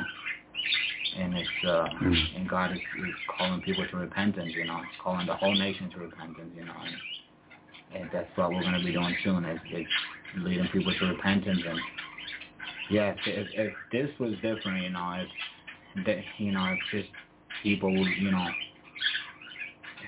just like uh you know, God God is just calling people to repentance, you know you know, God hates wickedness. God hates sin. He hates evil. You know, He hates uh, the unrighteousness, all that's being done. You know, and not just here in this country. You know, I know a lot's being done here, you know, in this in this country, but that God, you know, has already spoken judgment on this nation. But you know, all we can do now is repent, you know, for everyone. You know, repentance is the key now. You know, humility before God, humble, humility before God, and yeah, it's, yeah. Amen. Thank you, Lord. Yeah. he says, As many as I love, I rebuke and chasten. Be serious, therefore, and repent. That's the Lord himself telling us to repent. I don't know how is it that people don't believe in repenting. I just don't know, Brother Tony. Because when when I hear someone think that we should not be repenting, and daily repenting, an example, eh, eh, I remember what the Lord says even when he started his ministry, he said, repent for the kingdom of God is at hand. Yeah. How can you separate salvation from repentance? It should be that you repent in order to receive salvation. Yeah. Repenting means us ready to receive, no? Yeah. Yeah. It's your heart. You know. It's you know you um yeah it's you repent of what you've done. You know. For example, you know when we come to the Lord, it's Lord, I'm sorry for what I've done. You know, you you cry before the Lord because I want to be saved. You know, and what I you know, and we repent. That's repentance. And but yeah, now it's keeping our salvation. You know, it's the little ones. it's repentance every day. You know, it's it's coming to the Lord and saying, Lord, I'm sorry, and it's uh because we sin. You know, we sin and, and we do things that are not pleasing to God, and He wants us that He wants that um that repentance from us you know, um, daily. This, Mhm. is, this is a daily. It's a daily walk with the Lord, you know. So it's, it has to be daily, you know, because we do things that are not that are not right, and we have to come before the Lord and say, Lord, I'm sorry for what I've done, you know, and and you know, you know, pour our hearts before Him because He's He's our only He's the only one that, like the Bible says, He's the only one that can keep us from falling, you know Amen. like Jude says in his letter in the New Testament. He's the Lord can keep us from falling and on our own we can't, you know, but the Lord can keep us, he can help us, he's our helper, you know. He's our he's our rabbi. You know, what more you know, he's our rabbi, he's our Lord and and uh without him we can't do anything. You know, he's Amen. he's our commander, you know, we you know, he's he's he's our strength. He's our all in all. Amen. Thank you, Lord. Yeah. Thank you, Jesus. He says, so he says to repent, behold, I stand at the door and knock. If any man hear my voice and open the door, I will come unto him. I will stop with him, and he with me, which is, uh, that's wedding right there. That's stop with the Lord is wedding.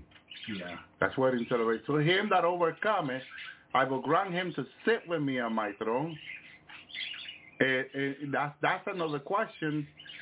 You have to overcome, and overcoming is the will, overcoming the flesh, overcoming, you know, all these things. Even as I also overcame and sat with my Father in his throne, he that hath an ear, let him hear what the Spirit hath to say to the churches. So this this warning is specifically is for the churches. We are the church of Christ, my brother, my sister. So God is warning us, Amen, that that we have to have a ear, ear, which we have. We all have ears, but it's not the same thing. I have an ear to hear the Lord, because a lot of people hear the gospel, but they don't hear God and the gospel message. So they don't have a ear to hear the Lord. You know? And so we have to have a ear and hear say, Lord, amen, Lord, to what you're saying. Help me to be ready. Prepare me, O Lord. You know, call upon the name of the Lord and which you'll be saved. My brother and sister. Sister Celeste had a, a, a powerful um, uh, look back to the past message. Ancient Egypt, fallen Nephilim and sea hybrid walking among us. God, the Lord has been speaking to her about all this. That's Genesis chapter 6 for the last day. Yes, we, the bride of Christ, are not going to stay behind to see the giants, okay? But we're going to fight the giants at the end when we return with Jesus. So whatever bit of information we get from the Lord through his prophet now, I think is helpful Yeah. because we're going to confront them. with our sword and shield. At the end of the seven-year uh, Great Tribulation, when we return with the Lord. So whatever plan and agenda they're going on now, they're planning now, it'll be good to know. So I'm listening to Sister Celeste about this, you know, and it makes me meditate on what the Word of God says and what God has shown me, my brother and sister, because whether people are saying, well, that's not for us, Brother Elvi, we're not staying behind, we're going, that is true. But at the same time, we are coming back again and we're com- confronting them and we're fighting them. And of course, we're not going to lose because the body that we're coming in with is, is undestructible, practically. Because the body of the Lord is undestructible, right? Yeah. And we're going to have the same body as the Lord. You know, and that guy using that spear to try to penetrate my body this morning, it was just poking. It was not really doing any harm to me at all. The spear could not even scratch me practically. And that was amazing because you think, how can something be so strong that a spear cannot even put a scratch to it? Yeah. So I'm telling you, if, if, if once you get your body, don't think about it twice to go rest and put all that all that power to rest. Mm-hmm. Just go out and stay behind it. Let's work for the Lord, my brother. Let's get excited about this. To do this work for God and, and to stay focused and finish it. Get it done. Like Brother Tony said to me, I just want to get it done. Let's Yeah. get it done. And and for the glory of God. It's, it's all for the glory of the Lord. I know we we've been waiting and, and waiting, but now is the time where you know we we we were so far off years ago. Now we're so close. And so now is is to make the decision. Let's do the will of God. Let the will of God be done. As we started this race, when we received Christ into our life, and the Lord began to prepare us for the, for this wedding celebration. Now that now that we're so close, let's stay focused on God and His will. That whatever end time, little time, minus time, He wants to use us. Let's let's get it done. Let's get it done. Let's finish this work and go home in peace. I, I don't think I'm planning to go rest anymore. yeah. I'm going home. I want to have a garden up there, tomato garden with all kinds of fruit. Brother Tony and I are going home to go work on the garden. Yeah. Because we'll have time to to go to the Father's throne, sit down with Father, have have a one-on-one conversation with Father, and and you know receive everything we can. Talk with the Lord, talk with the Holy Spirit, talk with the redeemed, the angel, see our family, then work in our garden, and stay busy, my brother and sister. I, I don't see myself going home to rest anymore. I think there's too much that needs to be accomplished. That I, I there are things I want to get accomplished. Is things that we all decided to have. And so thinking about go sleeping out there, I don't think so. It might be a day where we get on the ground and fall asleep maybe, and I don't know. I think uh, I I I, I saw Brother Tony Mansion out there. He he hardly went into you know, to rest on his mansion. And he was out all the time. So I'm like, you know, that might be a good attitude to have and, and for not going to heaven just to enjoy your mansion, just to go out and be busy for God and all that. So it, it, I think God is teaching us one way or another that we don't seek our will, but his will be done on earth as it is in heaven. That a lot of us have desire because we probably heard from other people, just go home and rest or this and that. No, let's seek the will of God in all this. Yeah. Let's see what God has for us and, and because remember one thing is that eternity goes on forever and ever. Mm-hmm. And once we we finish the seven year great tribulation, which will be like in half an hour when we're in heaven, finish the seven year great tribulation, we start the new earth millennium with Christ, a thousand years. A thousand years in heaven will feel like, I don't know, 10 days? Okay, great. Oh, no, not even like a day. Because the Bible says a day to the Lord is like a thousand years. So, yeah, like a day. Yeah. So you think about it, like a day, brother. Boom, thousand years is over. And then it start, starts eternity. So if if you're looking forward to being in eternity with God, you everything that we have to do is like nothing Think about it. Can, can you compare a thousand years to an eternity with God? It will be like nothing. If you put it close to each other, you won't see the thousand years. No. You won't see it. You won't see it. Nothing that we have to do for God right now is being like it's like nothing. But it's important. Yeah, it is. Look how Jesus said that it will be more rejoicing for one soul hmm than 99 that comes in righteousness. Think about that one. There will be more rejoicing in heaven than for 99 Yeah. coming in righteous. Or 99 righteous that need no repentance. So that means the righteous are coming into the wedding. They need no repentance. They're already righteous. They're already holy. They're going in. Yeah. There's more rejoice for one soul that repented in heaven. Mm-hmm. Yeah. That soul is the one that the Lord choosing you and I to go help. So Yeah. what excuse do we have, Brother Tony? Yeah, no, we don't. The power of God, you know, we, like you said, you know, like, it's, you know, wasn't I with you? And it's true. It's just, uh, you know, we tend to make excuses, you know.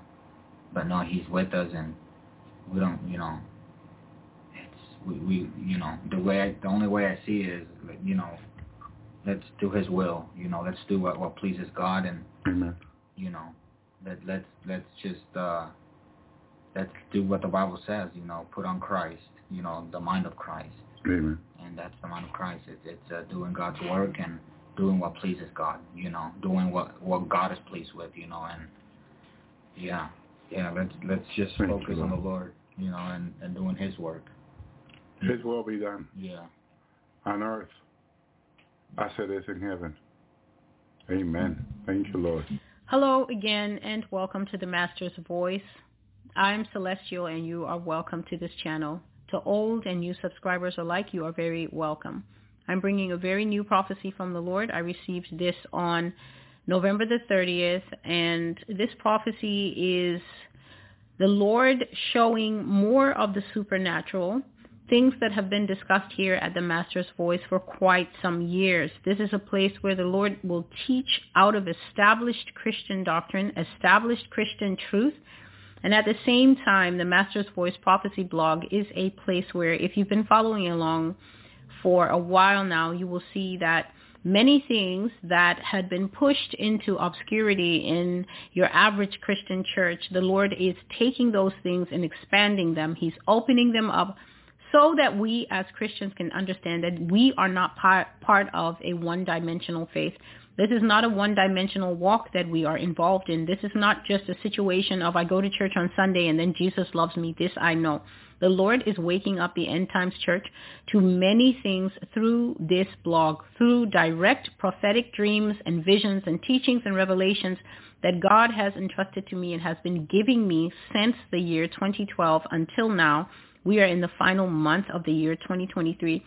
And so today's prophecy was just, I think it was yesterday, November the 30th, and the title is Look to the Past. Look to the Past. And this prophecy was God showing me that many of us still do not understand the danger of the world that we are living in and the eminence of the world that is to come. So many people in church believe that it's just live in this world, live on earth now with the earthly things that we do.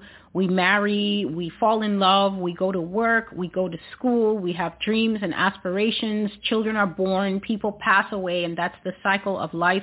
And we think that's all there is. And then Christians have an additional above that. Christians believe in the Lord Jesus Christ and they know that the Lord has said that he will return and he will take his people to himself. In my Father's house are many rooms, many mansions. And if it were not so, I would not have told you of this. So we as Christians have an additional expectation and we live toward that hope. We live toward that faith that one day we will be reunited forever, eternally enjoy peace, complete and total healing, a brand new body with our Savior, with our Heavenly Father. No more pain, no more death, more, no more weeping. We aspire towards that time. But the Holy Spirit has been saying here on this blog through many dreams that I have taken the time to bring forward, brought forward the visions, brought forward the scriptures to show people that there is clearly going to be an intermediate world, a world of hard impacts where the world that we are used to is going to have a hard head-on collision with another world containing others who have an agenda too. These others know that Jesus is coming back. The Bible says of the demons, even the demons believe that Jesus Christ is alive, that he is Lord. Even the demons believe in God and they do tremble. That doesn't stop them from being evil. That doesn't stop them from being wicked. That doesn't stop them from working towards their plans. So they have an agenda. They also occupy a world. And what God is trying to get his people now in this time to understand is before they get to the bit where we are reunited with our Lord and Savior, there is going to come a hard impact period where we are going to transition out of this world as we know it, no matter who likes to hear it or not. We are going to come out of life ordinary as we know it, and we are going to be hard impacted. This means forced, sheepdogged into a different kind of life where our eyes will see things that we can't believe, where our ears will hear things that we can't believe, and that too will be life here down on earth.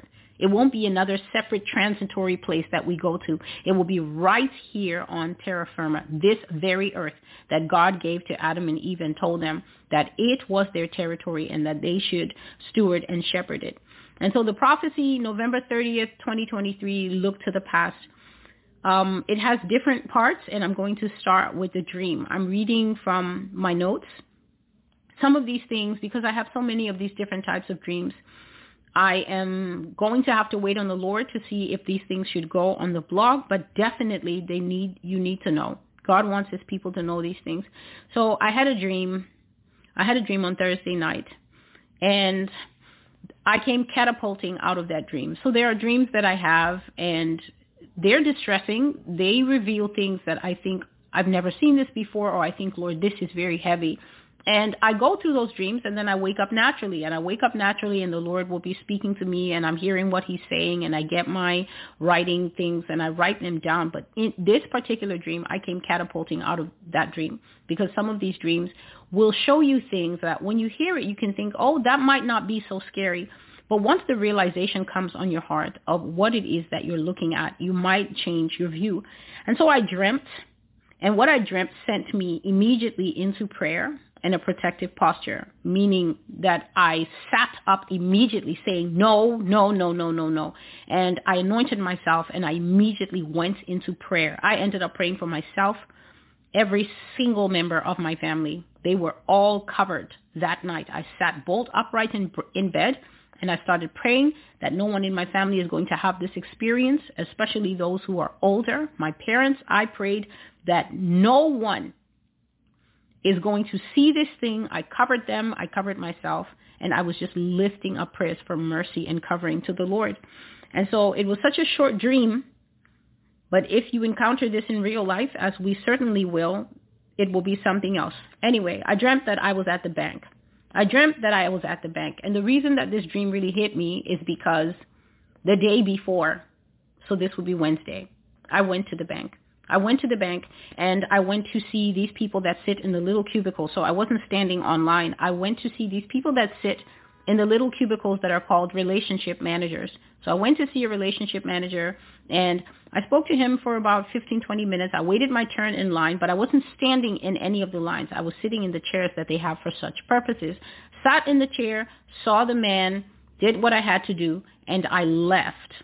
That was the real life experience. In this dream, I was at the same bank, but this time I was standing in line to use the cashiers, and there were three active lines, and I think I was about person number three in a line of six. So I was the third person from the front in my line with three other people behind me, but the bank was very busy. One line had 10 people.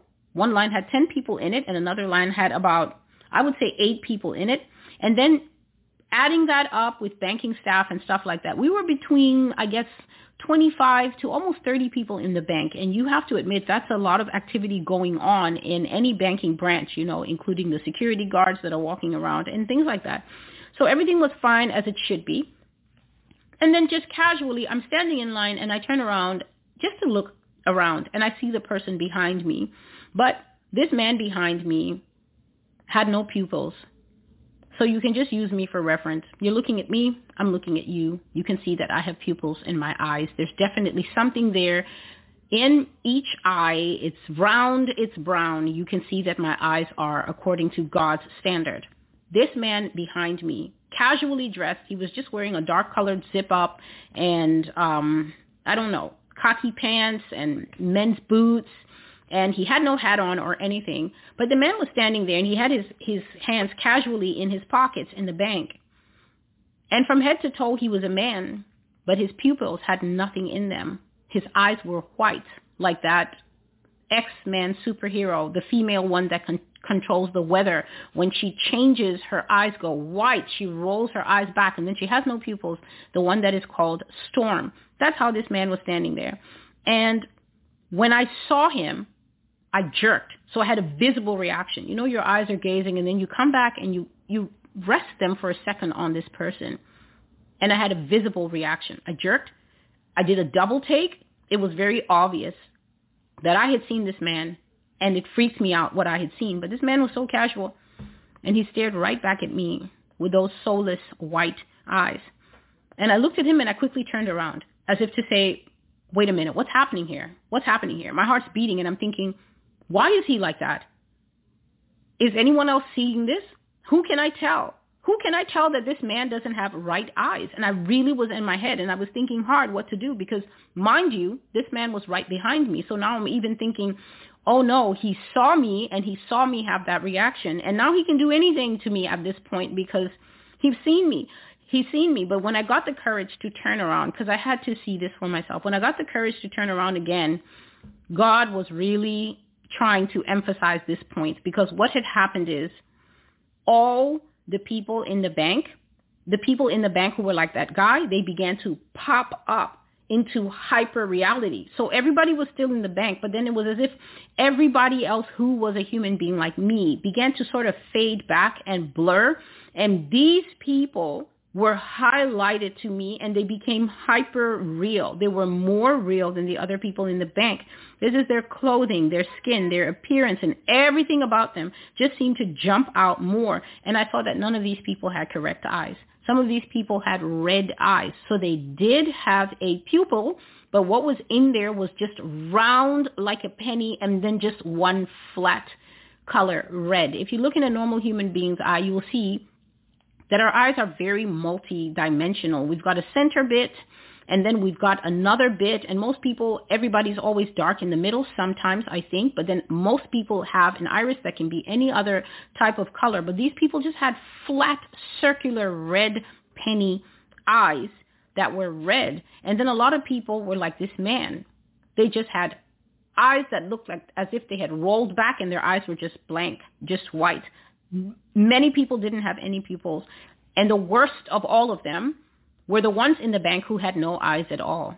Please listen to what I'm saying.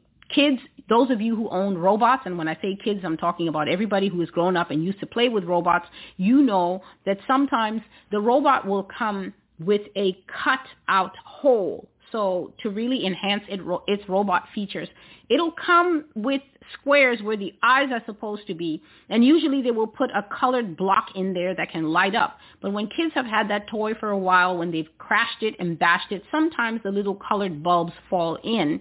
And then the robot just has these cut out staring holes. There were people in this bank who didn't even have the courtesy to have eyes. They had nothing. They just had holes. And then the bank went pitch black. All the normal people in the bank disappeared. Every person who was a human being disappeared and the whole bank just went black and so, so quiet. And at first there was only one light shining in that bank and it was shining right on the area where I was standing, but the light wasn't shining on me. The light was shining on Mr. White Eyes, no pupils. So the light was shining on this man. And instead of just him being in that casual lean back, it's almost my turn. Now this man had hulked up his shoulders and he had his hands straight in front of him like this with balled up fists. So it made him appear much bigger than he was and his his posture was extremely menacing. And obviously that was scary. And even though he didn't move towards me, I started backing away from him already because there was now no one in behind me. So I was backing away and then other lights started coming on all over the bank. Just like you go to a play. Spotlight, spotlight. And who was being spotlit were all these non-human people. The people with the red eyes, the people who had had holes. But now none of these people had eyes. So even the man in front of me, his face had become very flat and hard. The, the best way I can describe it, I've spoken of this type of phenomenon before, and I call it Iron Man. Iron Man.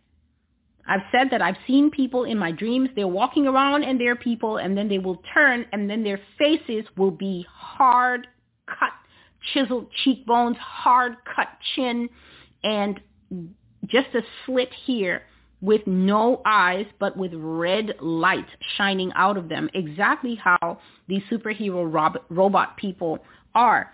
And so nobody who was coming lit under the spotlight had eyes, not even the red eye people. They just had cutout slits.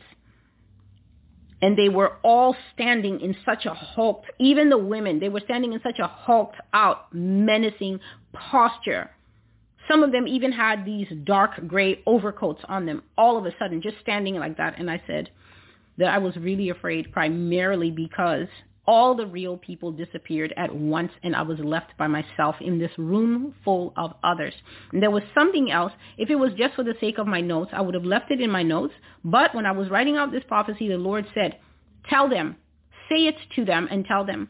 So bear in mind that this is in my neighborhood. I live in Brooklyn. And I said, bear in mind that this is in my neighborhood. It's not far from home. And this is a blank that, uh, a bank that is patronized mostly by black people. So I'm going to say what the Lord told me to say, and I'm going to say it because the Lord says that there is this misconception in the minds of black people. They think, God says there are those of you out there who think that everything I'm talking about is other races except yours. That is what he said. I was writing it. This is my notes. I always write my notes out exactly as they are.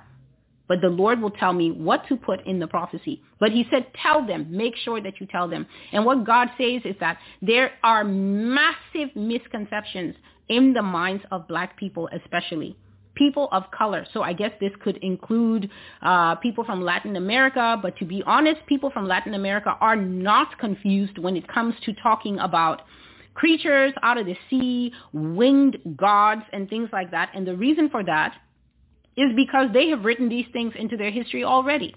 They have Quetzalcoatl, their huge, massive, white, speckled color flying snake that they acknowledge used to be the gods, the god, the chief leading god of their ancestors. They are not in this mindset that when I'm discussing clones, when I'm discussing mermaids, that I'm always talking about blonde mermaids, red-headed mermaids. I absolutely am not.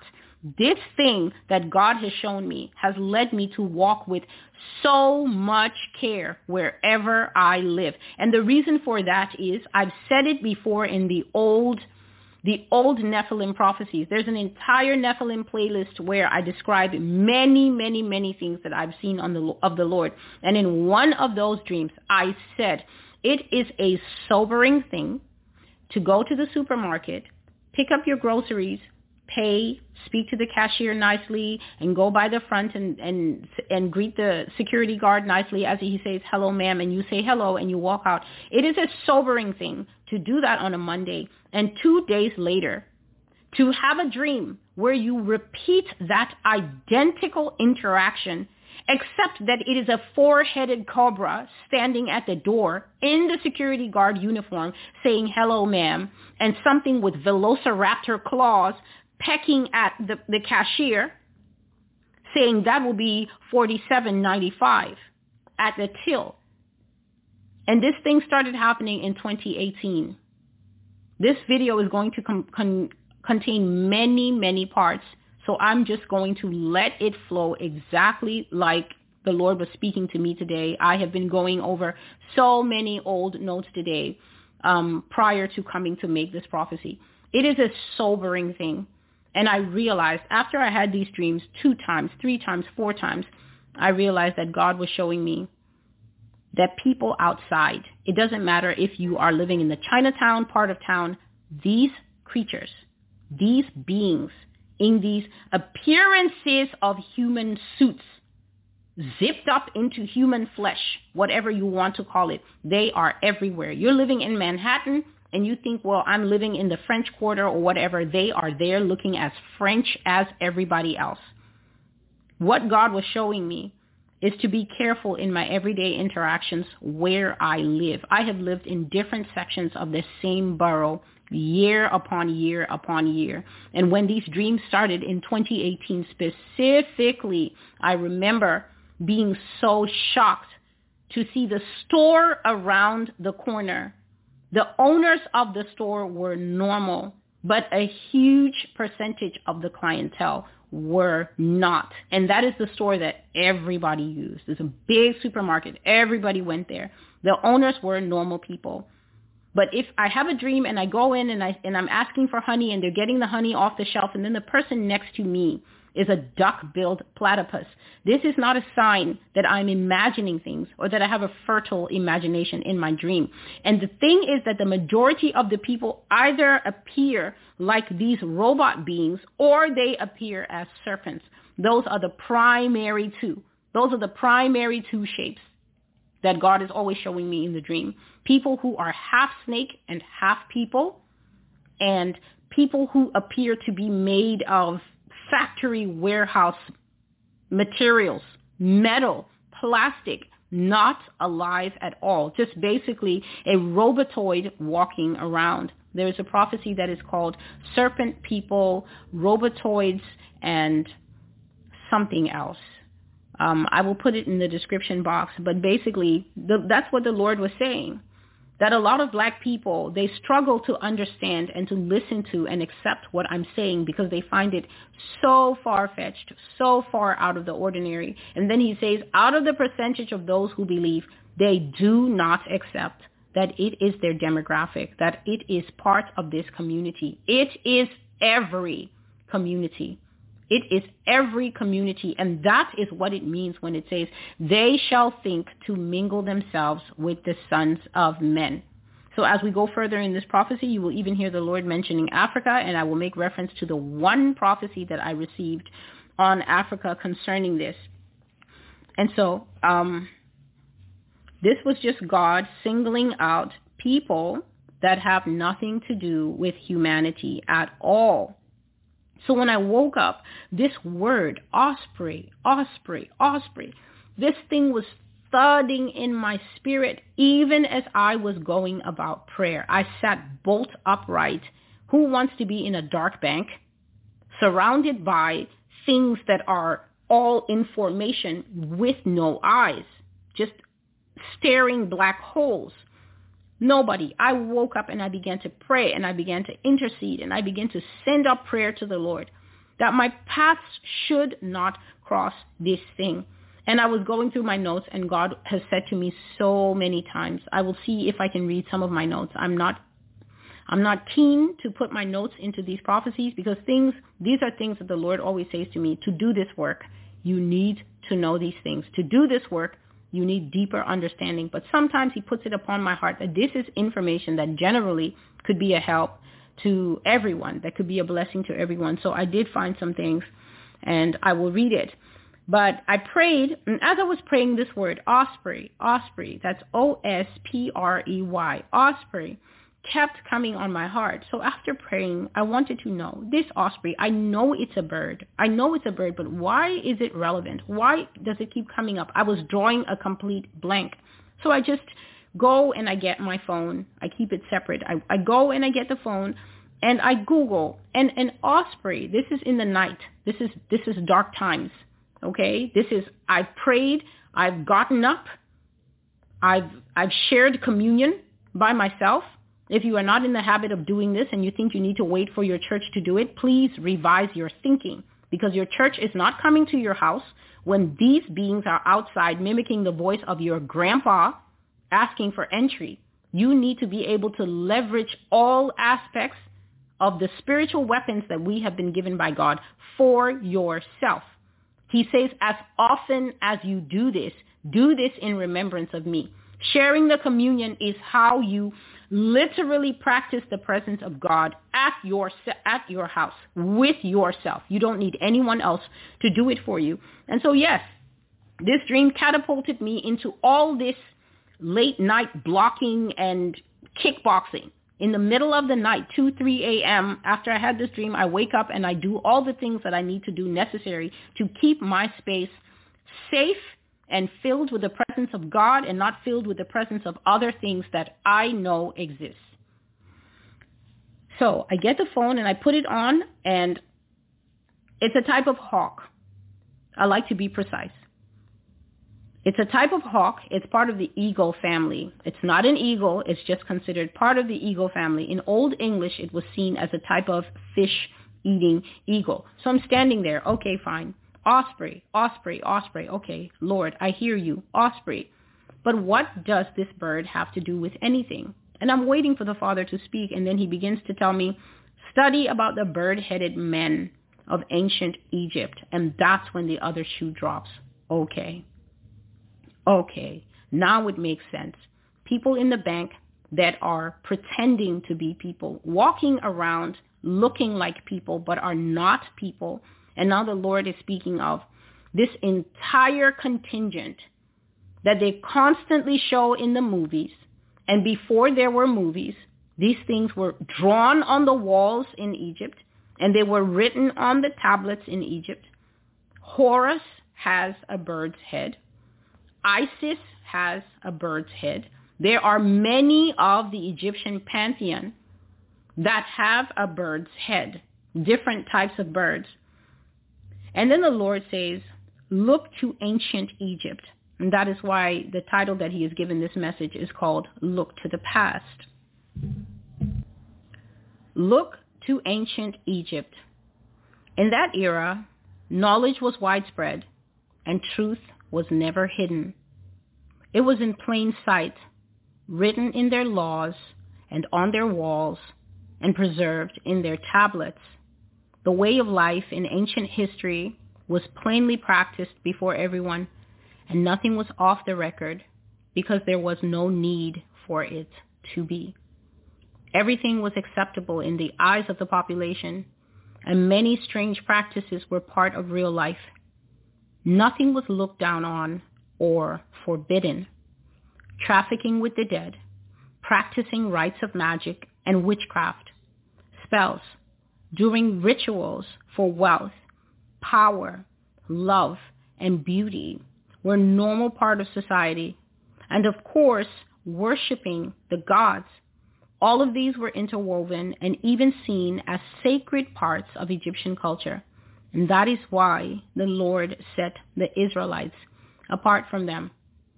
So if you read the earlier books of the Bible, like Leviticus and then Deuteronomy, where, where Moses is going over all the laws and all the do-nots that God has given this people, Israel, you go further back into Genesis and you see that when Israel came into Egypt, Joseph told Pharaoh, oh, they do this kind of job because he told his family that the Egyptians have their practices and they will actually find your practices abominable to them, such as being herdsmen, such as being shepherds. They don't want to hear that people are doing that kind of job. And why? Because to the Egyptians, cows were one of the gods that they had. If you look in ancient Egypt, they have this sacred bull with the horns that go up there, and then it has a disc in the center that the horns are holding, and that disc is rep- representative of the sun. I think the cow was seen as either a god by itself or one of the sun god Ra's special animals. And even the sun god, who was seen as the chief of the pantheon, also had a bird's head. So I'm standing there and I'm writing these things down and I'm coming into understanding and I'm hearing the Lord say, in the past, the things that I hate were on Front Street. They were not castigated. They were not looked down on. They were not despised, despite the fact that I find them despicable. They practiced rituals. They had sacred rites. They cast spells. You look in the old books and you can find that it was common even in Greek and Roman society for wealthy women to seek out soothsayers to tell them what will my destiny be.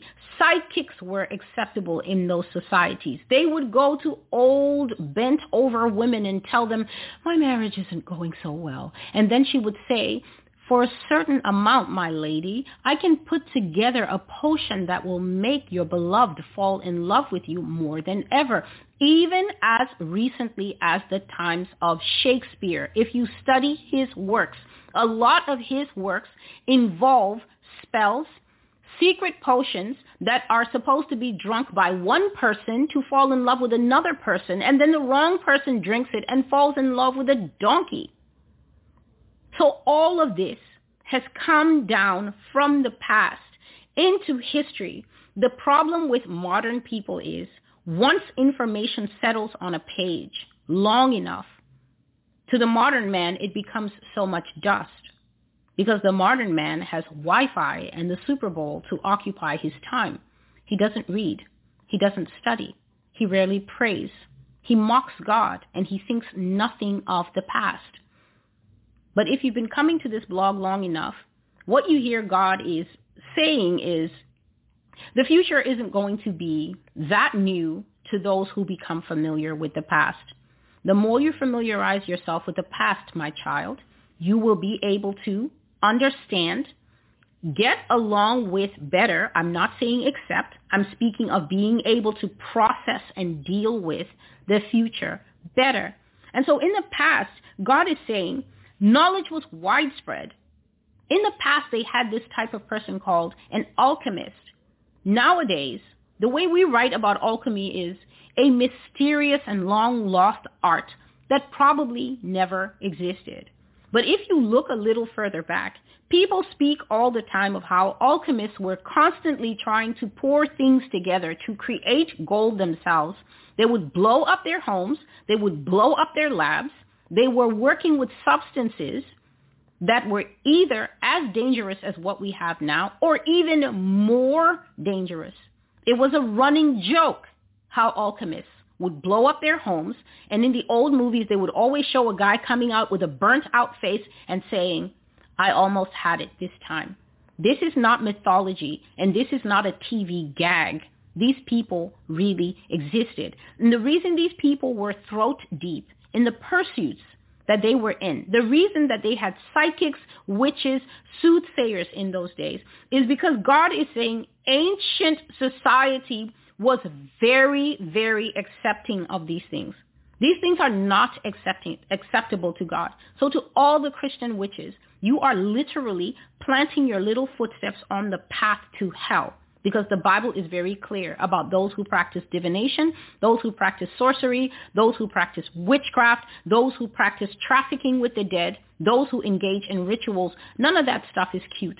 America, you will never be successful in modernizing what is despicable in the eyes of God. All you will be successful in is trapping souls. And to those souls that can hear the word of the Lord coming forth here all the time, saying it is time to get rid of your spell books. It is time to throw away your little tarot cards. It is t- time to stop trying to act so relevant on Instagram. You are already one foot in the grave. And what Satan is using you to do now is simply recruit other people to put their foot in the grave with you so that into hellfire all of you will go if you do not repent. That's the only thing that can be done now is to lead the blind to lead the blind until they both fall into a ditch. And that ditch is hot and fiery and it is on its way. And my job is to stand here at the junction of life and death to tell all who will hear, come out of these perversions, come out of these dark practices. The God of the Old Testament is the same God we are dealing with now. He did not suffer witches to live in the old time. And I'm telling you, some of you will lose your sight. I am telling you by the Spirit of God, you will go blind. That is what I was seeing today. These things that you put in the bowl and then you sprinkle, sprinkle, and sprinkle, dinkle, you will put things into that bowl that will fizzle when you were not told that they would fizzle. They will pop and you will be struck blind. God told me, and I'm telling you, that you will sit around in your house weeping, sorrowing, crying and not eating exactly as Apostle Paul did. He lost his sight for misplaced zeal and pride. He was not a witch, but he was a hunter of the church. Jesus said to him himself, why are you persecuting me, Saul? Saul was hunting down the righteous. He was putting them to death. He was getting letters of authority in every city and trying to uproot the precious tree of the gospel that Jesus Christ was building. And now in these, in these fraught times, fraught means that everything and its grandmother is taking place at the same time. Fraught means busy. It means heavy with so much upon one heart, one soul. That's how most people feel. Now in this time, when the Church of Jesus Christ should be leaning into their Lord and Savior, many of them are playing around with new agery, anagrams. They want to know their star sign and still call the name of Jesus at the other side. Light and dark cannot mix. You cannot drink at the table of witches, divination, going to soothsayers. You cannot, there is no such thing as a Christian witch. You are just a witch or you are a Christian. You cannot be both. Whoever thinks that Jesus Christ will mingle with darkness, he will depart from you. And when the Lord leaves you, you will sit there, he said, blind and crying with no working sight. I'm not talking about, oh, you will be spiritually blind in that you will not perceive the Lord, nor will you hear his spirit. You won't have eyes that will be able to get you to the store and back. You will sit at home. You will need your family members to nurse you. He said you will sit there blind like Apostle Paul until it dawns on you the wickedness that you have been practicing and you finally repent. So to whoever has an ear, witchcraft is an abomination before the Lord. Whatever community that is talking about, we're going back to our roots. We're going back to our ancestors. We're going back to your Orisha. You're sitting here in New Orleans and you don't even know what an orisha is. You learned it from the internet. And the people in Nigeria who know what it is have cast the evil practices of their fathers and their forefathers behind their back and they are gathered around the altar of the Lord Jesus Christ, marching around it seven times strong, lifting their hands and singing praises to the only one who lives, the one who died and rose again, who defeated the cross for their souls. And you are the one traveling back in time to dabble with altars and dabble with those creatures in the sea. You will open your purse and you will pay the bills for what you are buying now. You want to buy these things? The Lord said, who of you that wants to build a tower will not first sit and consider the cost? So you're following these women that have sold their souls. The Beyoncés and the Solanges and whoever else. These are your role models inducing you. They are inducting you. They are initiating you into water worship.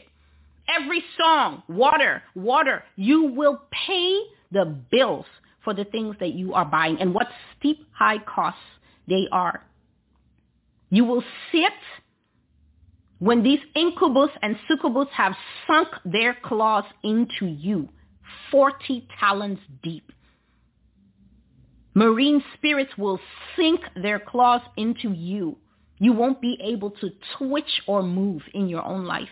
You will find yourself blocked on all sides, opportunity less, limited, putting yourself under a curse because you lack wisdom in these last days.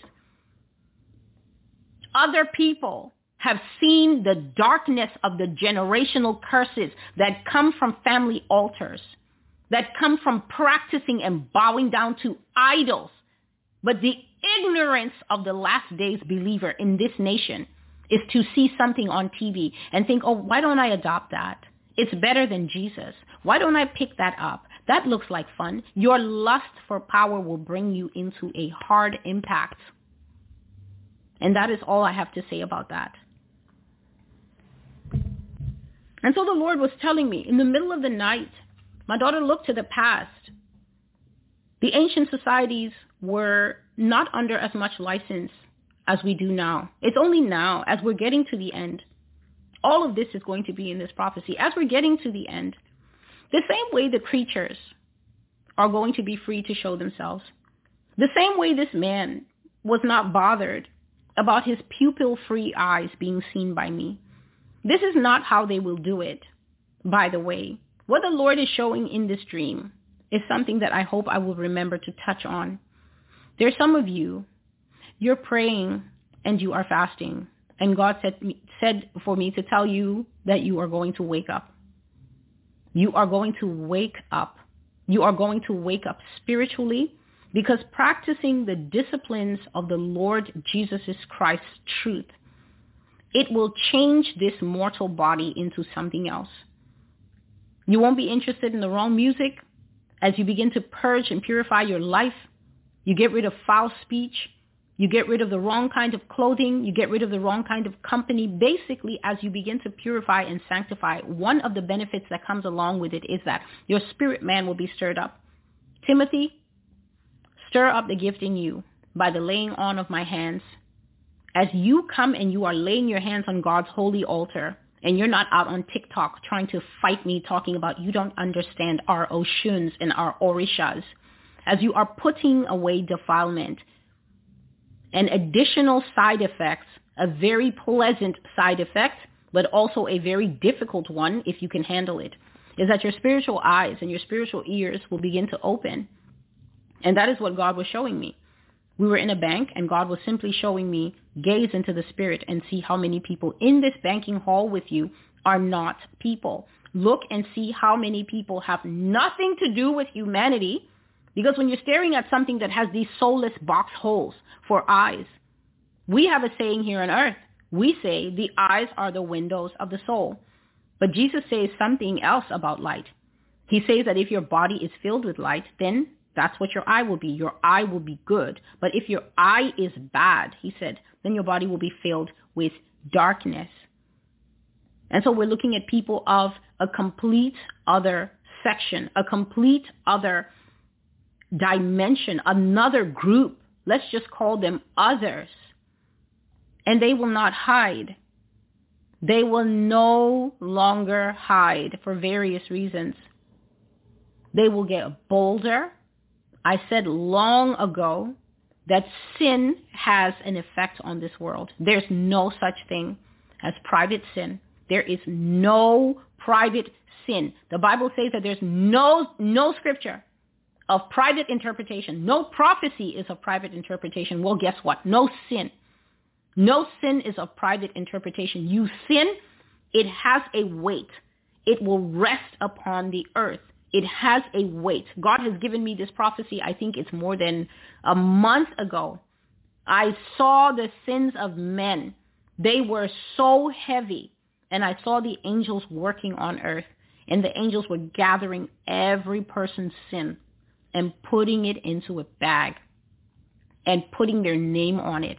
And this prophecy is only maybe two months max that I've written it down and kept saying I'll get to it and I'll, I'll either proclaim it in a message because it's not long enough to write on the blog unless the Lord would want but I said, Lord, I will either add it into something or I will make a video for it itself. I saw the bags being prepared. The only thing is this. I have been saying this thing for as long as I have had this channel, for as long as I've had this ministry, that your sins will be gathered up and put into a bag with your name on it. And when you stand in the day of judgment, you will be so shocked to see that knapsack waiting for you. So whether the Lord gave the analogy like that because I'm always saying it or whether because it's actually like that, your sins don't go anywhere unrepentant. They wait for you. The angels were preparing them. They were preparing them. They were taking them from an embedded posture. Embedded means that you see the little head of something sticking out and the majority of it is hidden inside a structure. And then you pull it out, just the way you pull out a hairpin from hair and you see, wow, that was a long hairpin, but the majority of it was hidden in the hair. They were pulling out sin from embedded places hidden places, places where you think you're the only one who knows that you enjoy porn. You're the only one who knows how deep the malice in your soul is when you gossip about others, when you stir the pot, when you create drama, when you tell lies that cause even family members to hate each other. Some people love to bend the truth just enough to cause relationships to break down. They love to bend the truth just enough to cause doubt to be sown in the mind of friends and the relationship crumbles.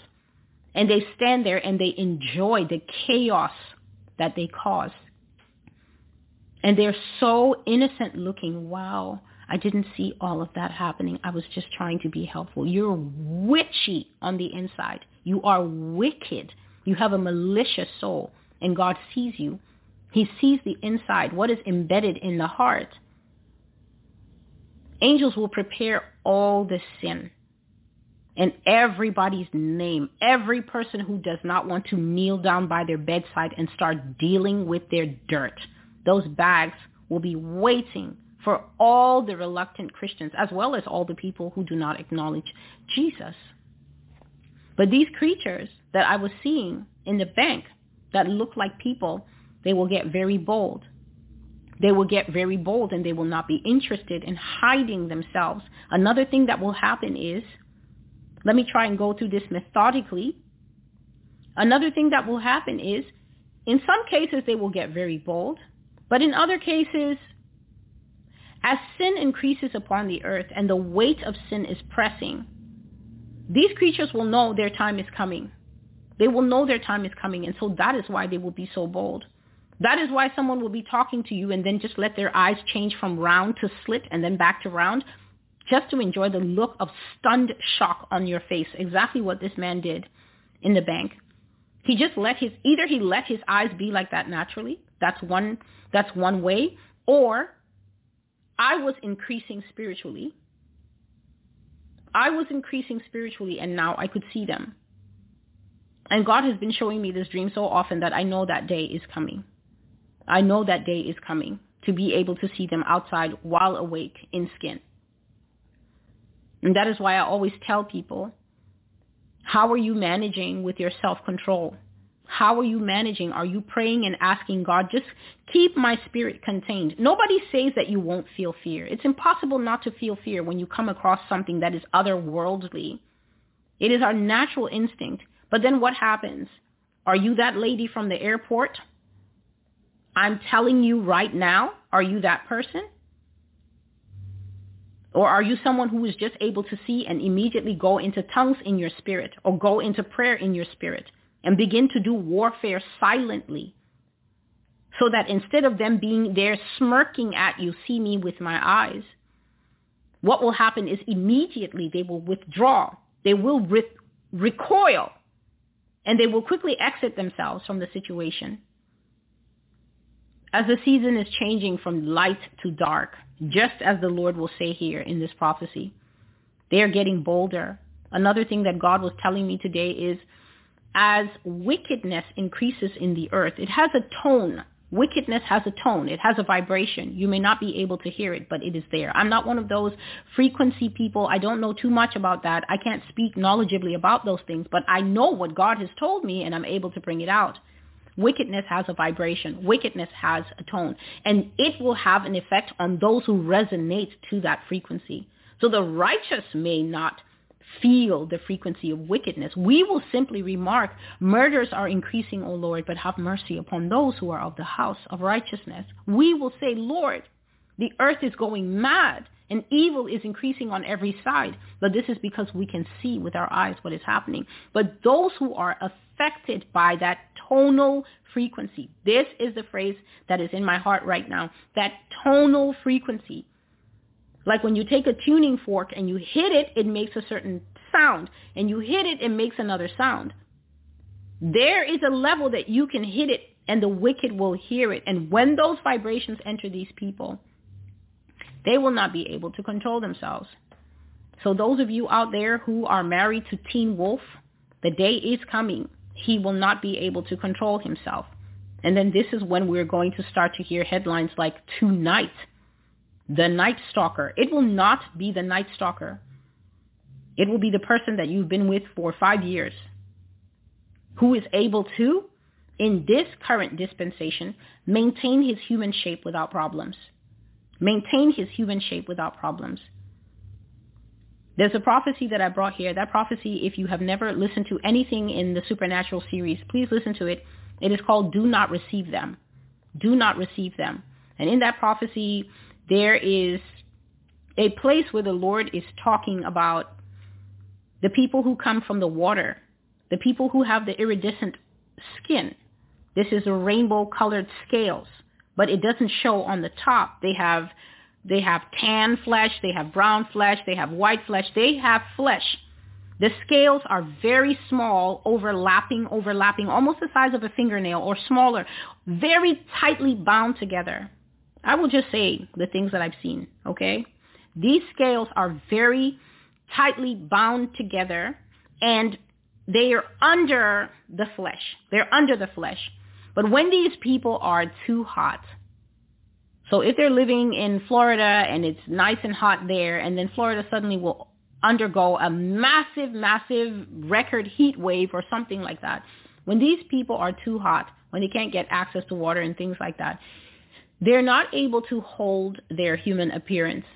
And then what I saw is that that embedded scale flesh, it rises up outside the covering that they have.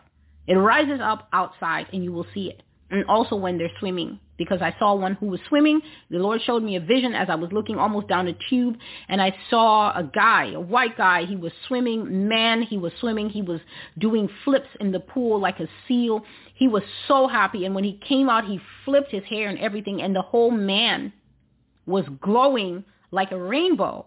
And I was struck. He was iridescent. And I said in that video, it is called Do Not Receive Them. God was saying extra digits. This is extra fingers, extra toes. No. This is scaly skin. No. This is webbing between the digits. Don't do it. Because he said that is an internal gene expressing itself. Don't go there for marriage. And primarily it was on God's heart those who have not married, if you don't approach this final choice of who your partner will be, if you don't approach who you're going to basically breed with, with care, well, you'll be the human in the house bringing up all the crab children, and you won't know until the day it is time for them to reveal who they are. So I saw this person swimming with the iridescent skin, and when when situations change, for such people or for people who are half wolf. God says when they're very uncomfortable, such as in the presence of a very high frequency of the Holy Spirit. So when a person is what? Not walking in the flesh, but walking in the Spirit. When a person is walking in the Spirit and just carrying the visible, tangible presence of God upon them, then we're going to start to see interactions. To those who are wondering, where, where where's all this in the Bible? It's right in the Bible. You just have to learn how to read your Bible this interaction happened when Jesus went into the Gadarenes. Jesus was minding his business. Jesus was just walking. Jesus didn't go to the Gadarenes to, to go specifically looking for that man. What Jesus did say is that he needed to go through that country. And because the Lord knew that man was there, the Lord had the ability to know things ahead of time. He had the ability to know people's thoughts. And so he says, I must needs go through there. Or he went through there when the boat came actually the boat came to that side and they were going through there and that man was there naked as a jaybird cutting himself in the heels screaming because of all the demons in him. The demons are the ones who recognized jesus. The demons initiated the conversation. They spoke first. They recognized him. They called him by his name and title something that if you study the scriptures jesus didn't like. And you might wonder, why didn't Jesus like that? Because Jesus didn't want to be announced by demons. Jesus wanted people to recognize him as Messiah through the revelation of the Holy Spirit. This is why he said to his disciples, who do you say I am? He asked them, well, what's the word on the town? What are people saying? He wanted to know, who do people think I am? But then he asked them, who do you say I am? He wanted to know if they had caught the revelation yet, walking with him, that they were actually walking with God. The demons knew him. The demons recognized him. The demons demonstrated fear and reverence at the same time. Fear of his power and reverence of him because they knew that he was God. And they said to him not to do anything with, to them. Why? They said it wasn't the time, didn't they? So the demons were revealing for our understanding that there is a time, and we have now come to that time. We are now heading into that transition period. I'm telling you that light is going to leave this world. Whether it be also the light of the sun, when the sun starts going down too early, the sun starts giving only a, a third of its light, two-thirds of the day in darkness, one-third in light, short, short days, and then the night belonging to the beasties. We are going into the time of darkness. The Bible says that night is coming when nobody can work. When these things will have the upper hand. And as we edge into that time, the tonal frequency, the press of the time that is coming will make it hard for them to hold their shape. It will be hard for them to remain as person because the increased darkness, for instance, will greatly pull upon the wolf nature. They will want to be that more and more. They will start lying that they're going camping, but really they just want to release that nature and be out in the fields in fur without you watching them or without them having to explain to you why they, why they now want to eat 18 chickens when before they were vegan. This is what we are going to, no matter how fantastical. This is the strange thing that makes this work hard. The Christian is the last to cross the threshold of understanding. The, the Christian is the last to believe. But the Alien channel will have 15 million views in three hours because they know that these beings exist. And the cryptid channel and the channel that says, I promise you it was an upright dog and it said hi, 20,000 views in one hour after that person makes a video. But the Christian is like, I'm just not sure about this. It sounds real, but then it goes off center. It's right on center. It's right on the money. Daniel 2:43. They will think to mingle themselves with the seed of men. They have mingled successfully. They are wearing our bodies. And God is showing to anyone who will hear that if you are the praying and the fasting type, you should be warned that you will start to have experiences. You should be warned that the manager at Costco has extra eyes on top He's going to blink one day and you're going to see an extra pair up there or something. And that's not the time to start pointing and saying, sir, are you aware of your second group of eyes? No. That's just the time to start shopping somewhere else. They will not be able to hold their shape. They will not care to hold their shape. And the third thing is that when provoked, when angry, they will not be able to hold their shape if they are in uncomfortable situations, whether it's the presence of the Holy Spirit or whether it's because their soul, their, their, their self, them, themselves, I'm not going to ascribe to them souls. Souls are a specific and precious gift for humanity alone. That is a direct transfer from our Father, and only we who are man have it. And I thank God for it. Because that is the thing that I've always said Satan is fighting for. Satan is fighting for this thing, to steal this thing, to rob this thing to have people who are not wise with their souls end up in hell. But to those who love God, children of God, that will not be your ending. They will not be able to control themselves if they are upset, if they are provoked, if they feel threatened, if they feel afraid. So that is just that. That is just all the things. I, I said months ago that the Lord was telling me to say everything, and I'm going to say everything. As much as I am able to say, it will be in these videos and you can listen and you can come into the understanding because this is how it is with me and the Lord. Just sitting and hearing things for hours and writing pages and pages and pages and pages and pages that I have been writing for so many years. And I'm not bringing all those pages out to make videos, but as I know and as I have the understanding, as the Lord leads, then I will share. So looking to the past, ancient Egypt, an era with widespread knowledge and where truth was never hidden. So people, he says that you can find these things in the ancient laws of Egypt and these other societies were the same. Ancient Greece, ancient Rome, not to the level of Egypt. Because as time has passed, if you look, as time has passed, this knowledge has been suppressed. This knowledge has fallen away as people prefer to pursue modern inventions and, and, and also as as faith-based teaching, as the kingdom of God came up, a lot of these things were condemned, and rightly so, rituals and spells like that. So they were forced into the fringes. They were forced into the corners. But just like you see in the story of Saul, when Saul became king, they were not banished altogether. When Saul became king, he made divination illegal. He made witchcraft illegal. You know, he was attempting to follow God's laws. And so all the people who were diviners, soothsayers, psychics in those days, don't think these things are brand new. They have been since biblical times and even since before the time of capturing the word of God. Soothsaying, divination, raising up spirits to ask them questions, conjuring, gazing into the future, whether it's by a mirror, by a bowl, gazing into water, tea leaves. None of those things are new. So they were driven to the fringes just the way King Saul drove them to the fringes. But then you will always find people finding a way to go and, and seek them out and look for them. And even King Saul himself, he became so worried when he received the prophecy that God had torn the kingdom from him and given it to someone else, that after Samuel died, he was looking throughout the kingdom to find someone. He disguised himself and he went looking for a witch. He went looking for someone who could raise the dead. That's necromancy, playing with the dead, something that God said that they did freely in ancient Egypt.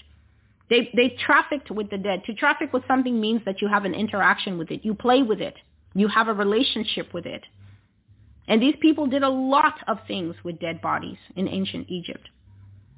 Saul went looking to, to find out more information. And he had this woman raise the dead body of Samuel, something that most Christians was like, but why? As a Christian, what makes you think that evil things should stop working just because you're saved? Where in the scripture does it say Marcy gave her life to Christ, and, and Satan, being so challenged by that bold act of faith, retired from his activities. Why, why are we like this? You do what you do, and the devil does what he does. Satan has been at this before any of us were born. Satan was at this like an evil wolf at the heel or at the side of Eve and Adam. He robbed them then. He is an old hand at this. So there's some questions that we ask that don't profit. Evil is there because evil is there. And there's even evil in us. God tolerates the evil in us, trying to win us over to good. And so just the way he is tolerating the evil in us, trying to win us over to good, Satan likewise is allowed to exist under that same statute. The statute is called tolerating evil until the day all evil is judged. That means that Satan's evil is allowed to exist the same as yours. That is how the world works. So, with everything acceptable in the eyes of the old population, many strange practices taking part in real life, God says that nothing was looked down upon and nothing was forbidden. All these things were taking place. They were part of society, and worshiping gods was seen as a sacred part of Egyptian culture, and that is why that is why if you are wondering, why does the Bible have all this? Don't mix this with that and you shall not bow down to this. Because God was setting his people apart even then. And this is the problem.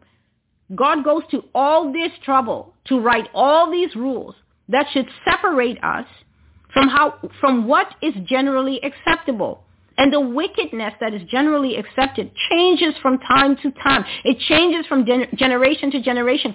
But it never gets too far from the core evil who is Satan himself.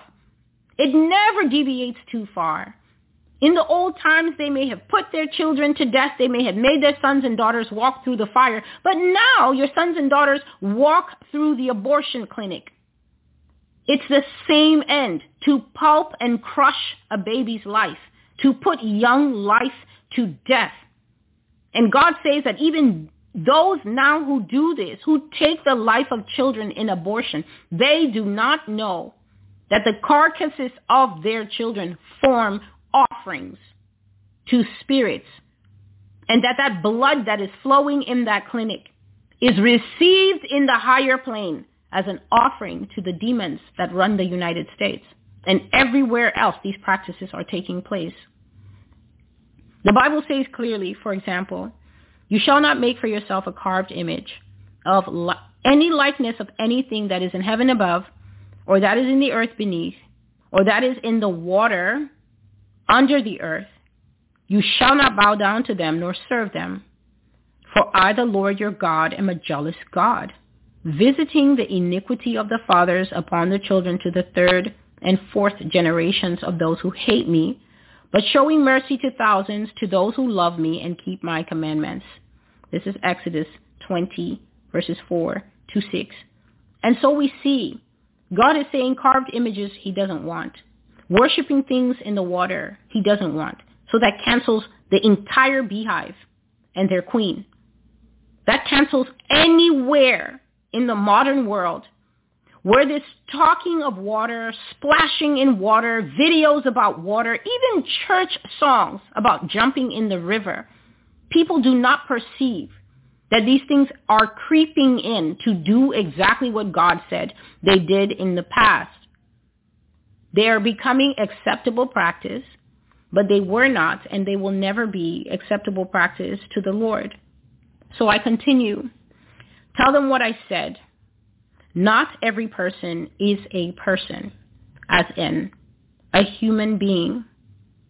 There is dark mingled with light all over the continent of America and in every region of the world. Not everyone is human, and the separation is about to become clearer than ever before. From the highest levels where the leaders are to the common man of the street, dark mingles with light until the separation occurs. The leaders are compromised. They are half man and half beast, at the highest levels, they are not what they appear to be. Tell them that in Africa and Latin America, the villages are full of creatures.